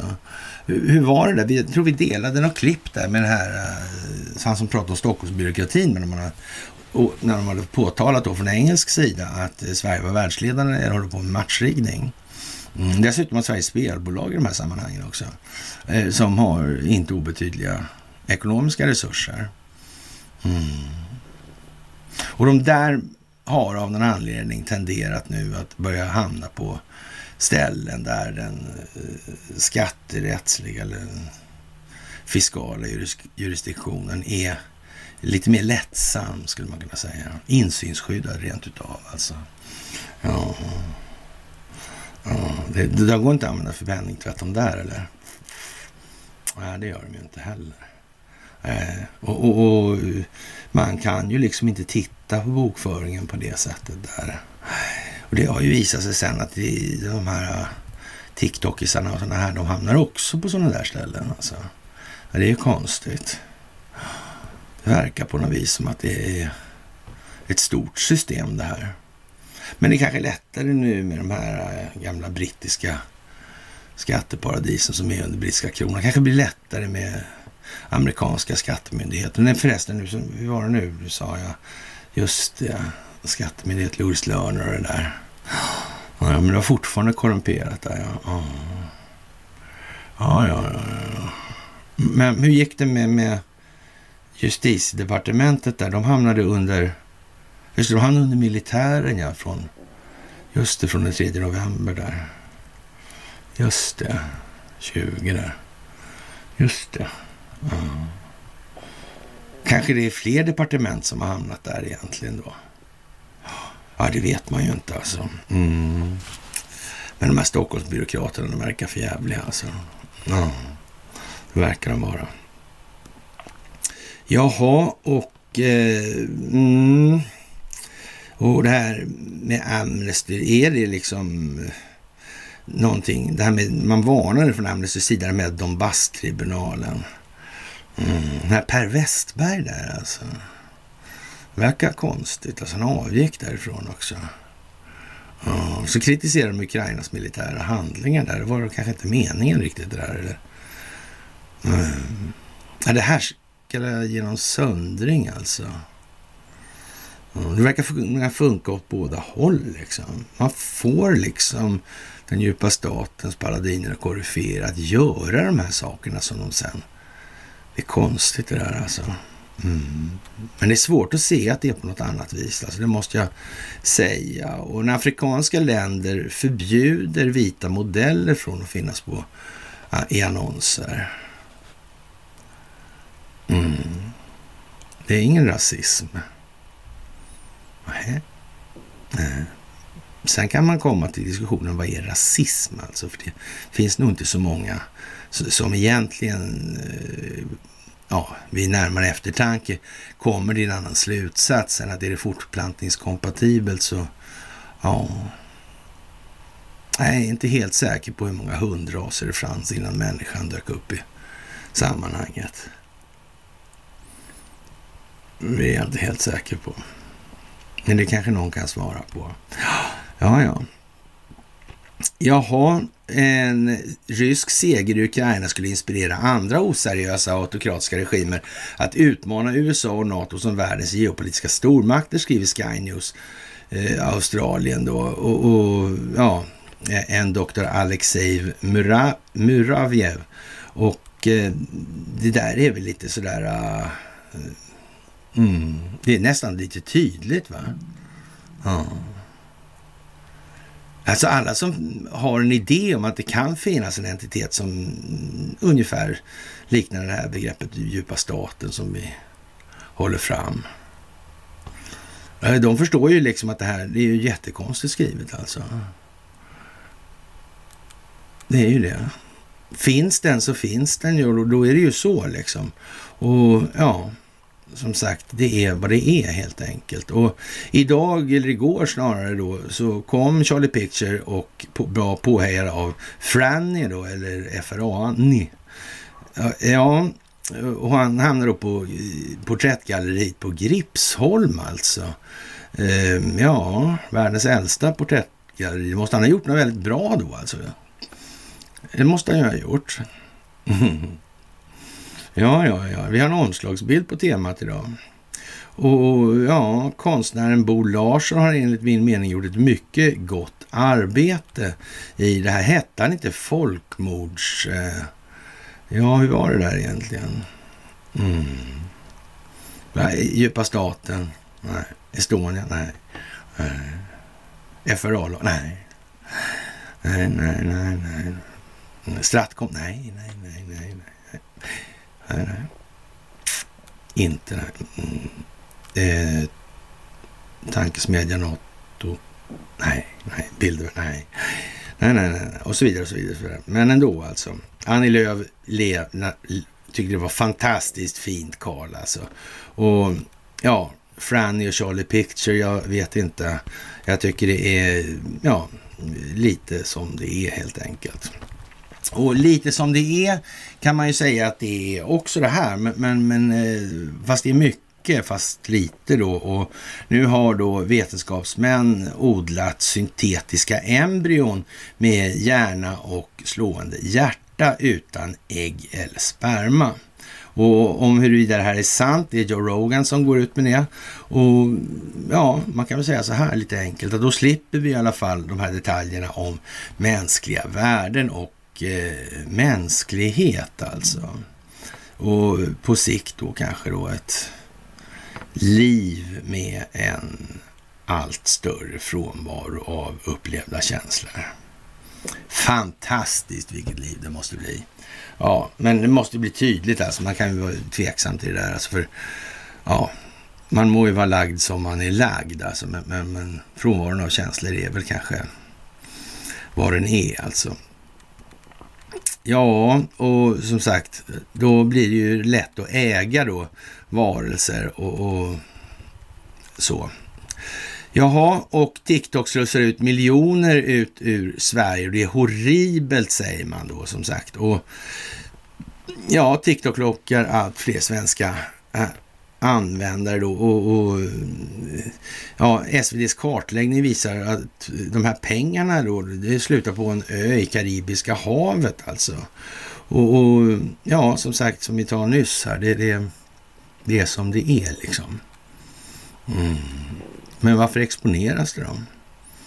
Det är lite grann som 2006 när det kom fram att det här med slavarbetare i Norge för att brygga norsk hydro där. Eller Ruka-fabriken kanske det var. Mm. Konstigt.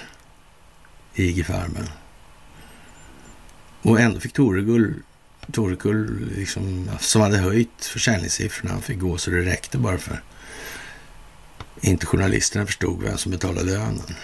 Som någon uttryckte saken. Ja, ja, ja, ja, ja, ja. Det är speciella tider naturligtvis och de kan inte välja. De är tvingade till att göra vad de gör nu. Och i Dagens Nyheter idag så vi vet ju att svenska medier är vad de är. Och man har då eh, på ja, framsidan på Dagens Nyheter idag är det dyrare att tanka här än i andra länder och sen en lång förklaring till eh, och som utmynnar väl i princip i att nej, det vet man ju inte om man kan säga egentligen för vi har ju så mycket annat som är bra och så vidare. Och, och eller är det lönsamt med mer mer eh, vindkraft. Eh, samma svepande formuleringar som utmynnar i en ordsallad som ja, eh, lämnar läsaren tämligen oberörd helt enkelt. Mm. Och är Sverige mer segregerat idag alltså? Det är, ja, segregation är en stor valfråga, men ökar den? Ja. ja, som sagt, det här med problemformuleringsinitiativet är ju en grej som man måste hantera när man hanterar opinionsbildningsfrågor alltså. Mm. Ja, jag tänker vad konstigt det kan bli här nu på slutet. Det är ju fantastiskt att få se. De flesta tiger och betalar och väntar på att någon annan ska fixa allting. Ja, det är väl lite så och det gäller ju att vi får till en förändring. Och Det handlar ju inte om att vi ska gå ut och gå på gator och torg och såna här grejer. Det handlar om att vi ska skapa en gemensam problemformulering, en förståelse för en gemensam problemformulering. Och utifrån den då så ska vi verka lösningsorienterat. Och väldigt lite av det handlar, de här stegen handlar ju om att man ska gå ut och skräna på gator och torg eller sådär. Det, det är ju på något vis eh, det här med röstningen nu eller eh, att hålla på med demos och sådana här grejer. Eh, alltså, Okej, okay, det är ett uttryck för frustrationen, absolut. Alltså, men, men det är ju knappast någon, så att säga, eh, någon vägvinnande metod för lösningsorientering. Vad är det vi måste göra här egentligen? Ja, först måste vi ha en tillräckligt upplyst och medveten befolkning för att vi ska kunna få en förändring. Och då måste vi ha ungefär runt 20 procent av befolkningen som förstår att det här är ju helt tokigt. Och vi kommer, som vi har sagt, att få hjälp av omvärlden i form av Ja, en tsunami, en röd tsunami tycks det bli också. Mm. En republikansk tsunami från Amerikas förenta stater. Med benäget bistånd från Kreml och Peking. Ja. Och Ankara. Mm. Teheran. Mm. Det är som det är nu. Faktiskt. Ja, spännande, spännande och spännande. Det kan vi väl säga i alla fall. Och eh, man ska i den amerikanska armén nu få tillgång till mikrodrönare alltså. Mm. Svarta bålgetingar. ja, man, man eh, ja, som sagt, det, det, är vad det är alltså. Det är helt otroligt alltså. Och eh, ja, faktiskt. Men jag vet inte vad man eh, ska sä säga i en del sammanhang. Alltså det, det, det är nog helt otroligt alltså vilken... Det blir liksom... Nu, men vänta nu, blir inte det här för mycket liksom? Då kanske de svimmar och... Ja, jag vet inte faktiskt. Det är... Ja, jätte, jätte konstigt och Israels... Eh, Ja, underrättelsetjänstcheferna har varit tysta. Och, och, det kan man ju säga, så det verkar ju vara det vad underrättelsetjänstchefer ska vara. Va? Förr i tiden så var det ju ingen som visste vem någon var i de sammanhangen. Det var när Jan Guillou skrev då och, och, om Carl Hamiltons chef där då, så, så kunde man ju se att det var, ja, Ulf Samuelsson hade blivit Samuel Ulfsson och sådana här grejer. Va? Mm. mm. Det var väl det närmsta sådär, men eh, ja. som sagt. Sisa vill se bättre skydd mot cyberhot från kamp, eller kvantdatorer redan nu alltså. Och ja, vad ska vi säga? Ironiskt med en myndighet som umgick, undgick sitt eget ansvarsområde under den största politiska krisen i amerikansk historia. Ja, det är ju lite udda alltså. Men som sagt, det här är ju det ena eller det andra. Antingen är det här en stingoperation, eller är det här en stingoperationsbaserat folkbildningsprojekt eller ett sånt då? Ja, mm. eller så är det ju inte det alls alltså. Nu får man bestämma sig. Och sen är det ju bara att försöka leta sig fram. Ja, vad är det annars då? Varför blir det så här om ingen har haft ett syfte med att någonting av allt det vi går igenom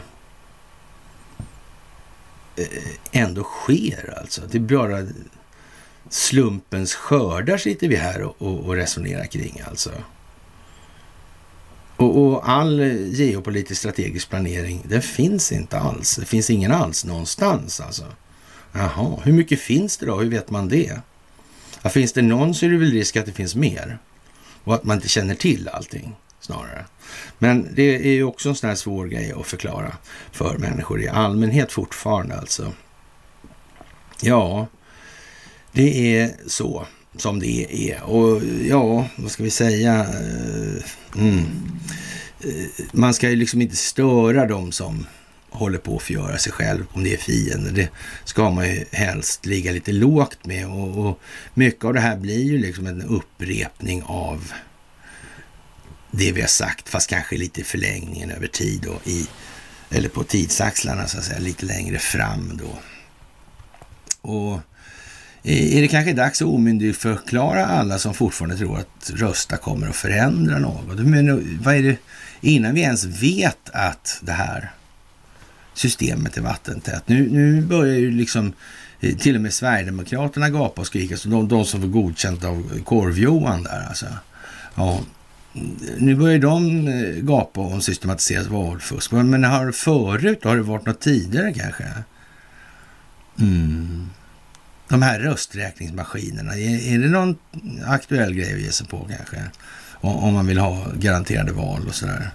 Ja, det är ju som det är liksom. Och eh, mm, ja, det är ju lite eljest alltså i, i, så stora delar nu så Ja, Raoul Wallenberg hade årsjubileum häromdagen och, och någonstans så är det nog tragiskt på ett tragiskt vis så att den illusionen kommer också att få vissa putsningar då, om man säger.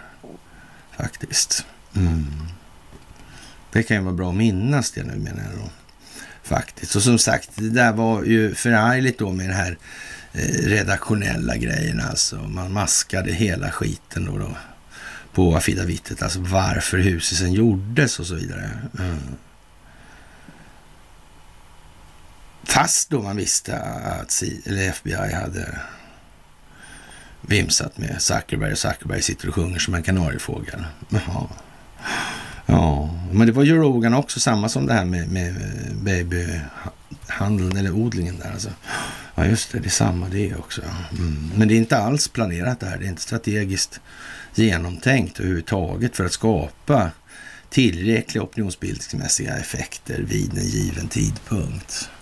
Och till slut kommer en global övermättning i det här. Kan man värja sig helt från intrycket, intrycket av att vi faktiskt är på väg i den här upptrappningen, så här till målgången ska vi kalla det för. Och sen börjar något nytt. Sen börjar nästa steg och det tar inte fem minuter, det tar många år. Det. Ja. det kan vara så här faktiskt, att det här är planerat. Jag tror det. Mm. Ja, ja. Nazistfartyg kommer upp till ytan i extremtorkan. Ja, i de här låga... Mm. Kan det finnas en tanke med det också? Vad är det som ska exponeras? Egentligen, vad är vad? Attacken mot Tirpitz. Hm. Undrar hur det gick till egentligen, ja. Och tänk vilken film det var, de här som åkte den här ubåtarna och sånt. Ja, tänk. Mm. Ja, ja, de satt där utanför. Ja. Tänk vad konstigt det blir om någon kommer på idén att slänga in handgranat var tionde minut. Eller lite godtyckligt sådär. Ja, så trumhinnorna möts i huvudet, de som är där nere. Mm. Ja, ja. Inte splittret är inte särskilt farligt under vatten. Så det, men ja, som sagt. Det är vad det är nu helt enkelt. Och många är ju lite ledsna och, och ja... Eh, Ukrainas Kolomojskij är bakom den här Trumpräden Och det, det, ja, sådär alltså. Kolomojskij han spelar lite för öppet där som judenasse då. Alltså det, det kanske, jag vet inte, han är nog, kanske ingen sån under, jag menar, eh, steget från en judenasse som springer runt med kippa och hakkors och grejer på sig och till, till de här, eh, vad ska vi säga, kontraspionagekvadratoperationerna Alltså eh, kontraspionage mot kontraspionage, alltså inom ramen för samma organisation. Det, är nog, det krävs lite mer förslagenhet än så kanske ändå. Alltså. Det, det är nog så faktiskt. Men, men visst i alla fall, trevligt ändå. Alltså. Det är roligt när, ja, sådär. Och eh, ja, vad ska vi säga? MSB, då, eller MBS ska jag säga, han, eh, han står på. Det är liksom över hela linjen överallt hela tiden just nu alltså. Och, och ja, svensk byråkrati lamslår EUs batterisatsning till elbilar.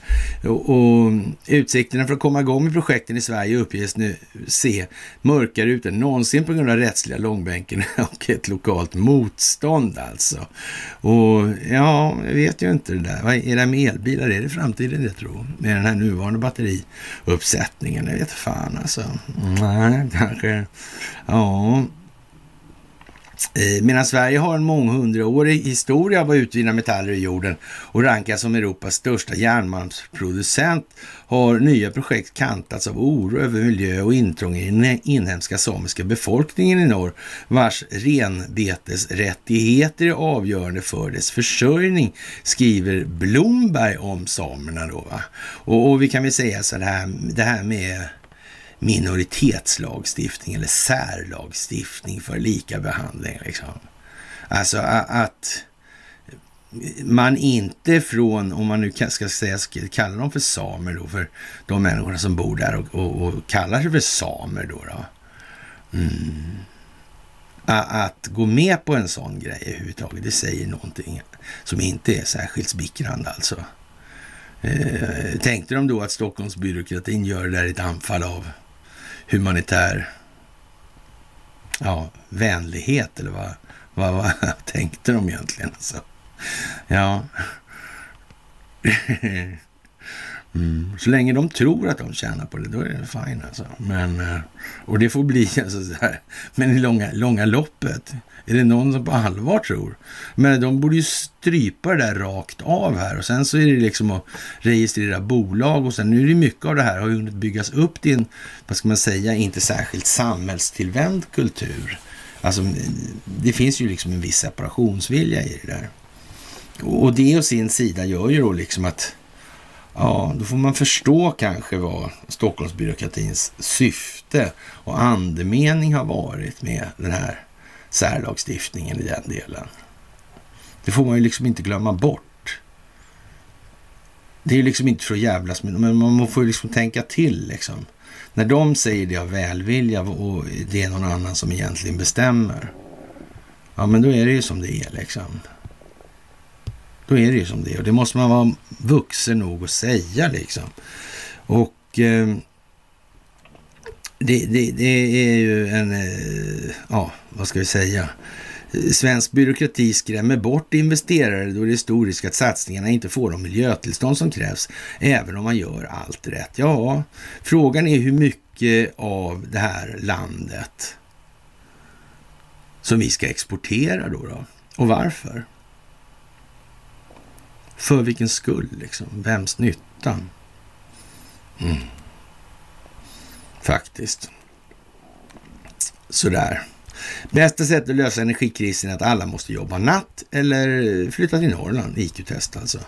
Och ja, och en del tror att, eh, kanske något sarkastiskt, att det bästa är att vi alla jobbar natt i Norrland och äter insekter, insekter och vaccinerar oss. Och allra bäst blir det om ingen äger någonting överhuvudtaget och då kommer alla vara som lyckligast och spara mest på miljön, vilket som är viktigt då. Och, och det är som sagt, där ska man också tänka så här att hur mycket ska någon enskild få äga och varför?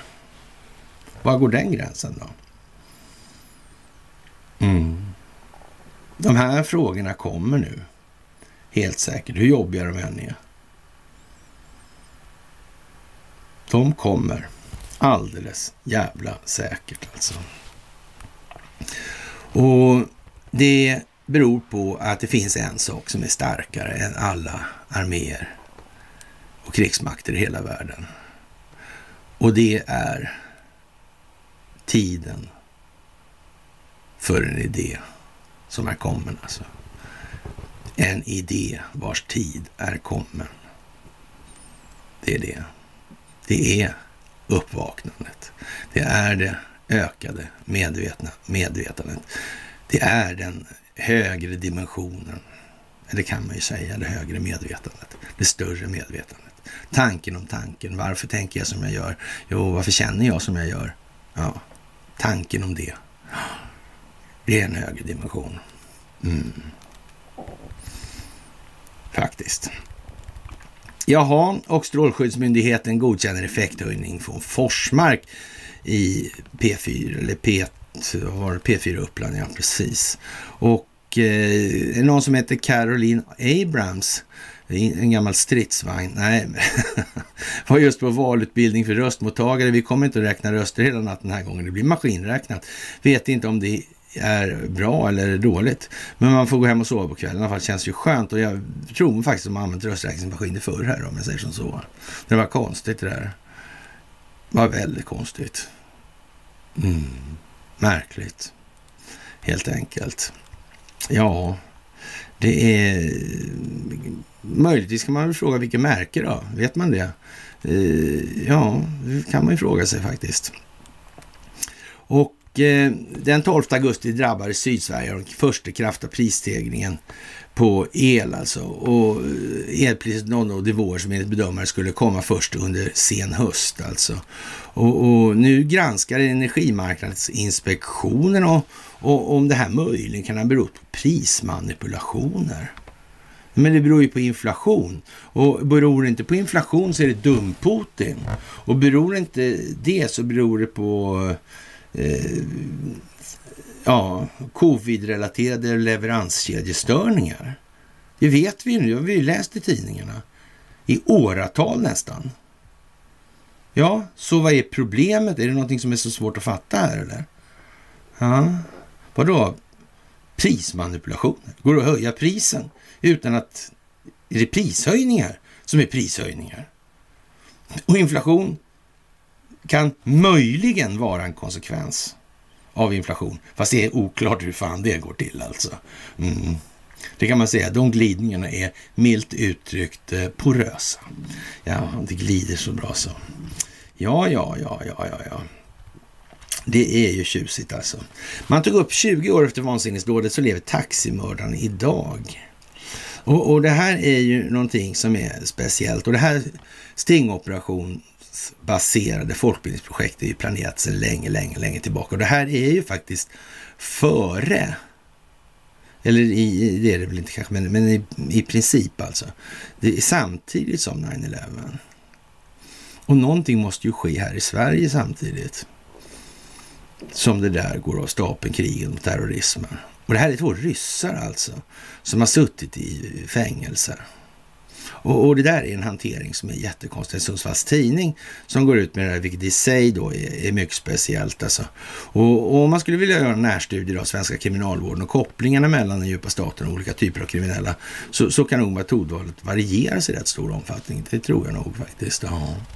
Och dessutom var det ju så här då i början på 2000-talet, 2002, 2003, man kunde ju mot eh, en ersättning och rätt kontakter kunde man ju köpa avlyssning veckovis.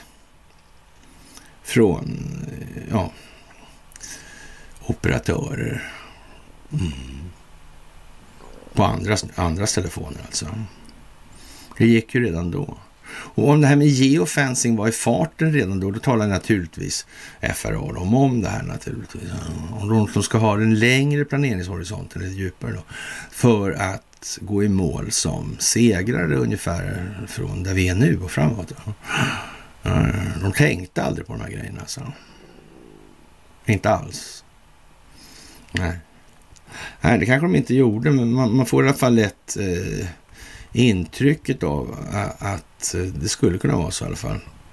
Och inflationen är vår tids största och stora fråga, säger finansminister eh, Mikael Damberg till eh, ja, SVT eller DITV var det. Ja, Ryssland bedriver ekonomisk krigföring mot Europa just nu, säger han i intervjun. Ryssland riktar in sig på länder som Tyskland och Italien som är beroende av olja och gas, vilket också driver upp priserna i Sverige säger finansministern. Nu går det liksom åt andra hållet. Det är inte priserna här i Sverige som går upp därför utlandet betalar så villigt och mycket för, för vår el alltså. Mm. nu är det tvärtom på något vis här. Ja, ja, ja. ja. Och, och det, det, är alltså så att när, när eh, de får in mindre gas i Tyskland och Italien alltså så, så måste de köpa in mer el alltså. Mm. Och vi måste sälja dem på grund av den här 70 regeln i EU då. Mm. Som man inte berättar om alltså. Men ändå liksom. För då skulle ju folk bara, vadå 70 procent? Är ni dum i huvudet eller? Ja, nej, det är så det är bara. Har du missat det verkligen? Vilken otur. Ja, ja, ja, ja, ja, ja. ja. Han uppmanar partierna att inte bedriva en valrörelse med överbud som leder till underskott hur som helst. Och det kan man väl, det var väl snällt av honom sådär. Han har ju ett, han har ett flott påbrå där, Damberg, i, i den meningen. Det får man ju säga alltså. När, när det gäller då, liksom, hans pappa var, var lite i svängen om man säger så. Och eh, ja, man, eh, ja, fast elpris i ett år igår 07.21 där 564 eller ja, 560 eh, fast elpris i ett år alltså. Ja. ja, ja, det var ganska billigt alltså. Sådär. Eller kanske inte så då. Och som sagt, när Greta sjunger att hon inte är galärslav och amerikansk militär övar i Sverige med kort varsel i Skåne, vad kan vi vara och vad kan det här handla om? Hon kan tro utan åror. Mm. Ja, det är ju som det är alltså. Det är speciellt. Det är vad det är. Luleå hamn kan bli näst störst i Sverige efter 2030 och det handlar ju som sagt om en riktig folkfest alltså. Och ja, eh, det här är ju mycket fascinerande. Alltså i Norrland har vi ett Indien inom våra gränser. Bara vi rätt förstår att det utnyttjades, sa rikskanslern då. Ja, född 1583. Och ja, Adnessis mifili cantilla prudentia mundus regator. Vet du inte min son eh, med hur lite förstånd världen styrs alltså. Och, och ja, Våren 1612, kort efter han utnämndes till rikskansler, skrev han så här. Alla våra grannar är våra fiender. Ja. Men nej då. Inte då. nej, nej, nej, nej, nej, nej, nej, nej. Ja, det är ju som det är verkligen alltså. Och som sagt, svensk-amerikansk militärövning på Österlen. Mm. Är det någon som anar något där eller hur fan är det där egentligen? Jag vet inte. Jo, det vet jag. Men vad jag vet, det är att det kommer fantastiska tider nu. Det jag vet är att det här är jordens genom tiderna största folkbildningsprojekt baserat på en amerikansk stingoperation. Det jag vet, det är att det här föreligger en enorm strategisk planering av en rad olika intressenter eller en rad olika länder som genom sina handlingar nu koordinerat och samfällt motverkar den djupa statens intressen. Det går inte att fälla en global företeelse genom att enskilt agera internt. Det räcker inte. Det här måste ske på flera täter så att säga. Mm. Så jävla enkelt är det. Och med det, kära vänner, så är väl den här måndagen, eller det här måndagsmyset i alla fall, till sin ände. Och jag får önska er en fantastisk måndagkväll. Och händer inget sådär annat än den vanliga störtfloden så här, ja, då hörs vi på onsdag igen på lill-lördagen. Och då med det får jag önska er en trevlig helg. Nej, en trevlig måndagkväll.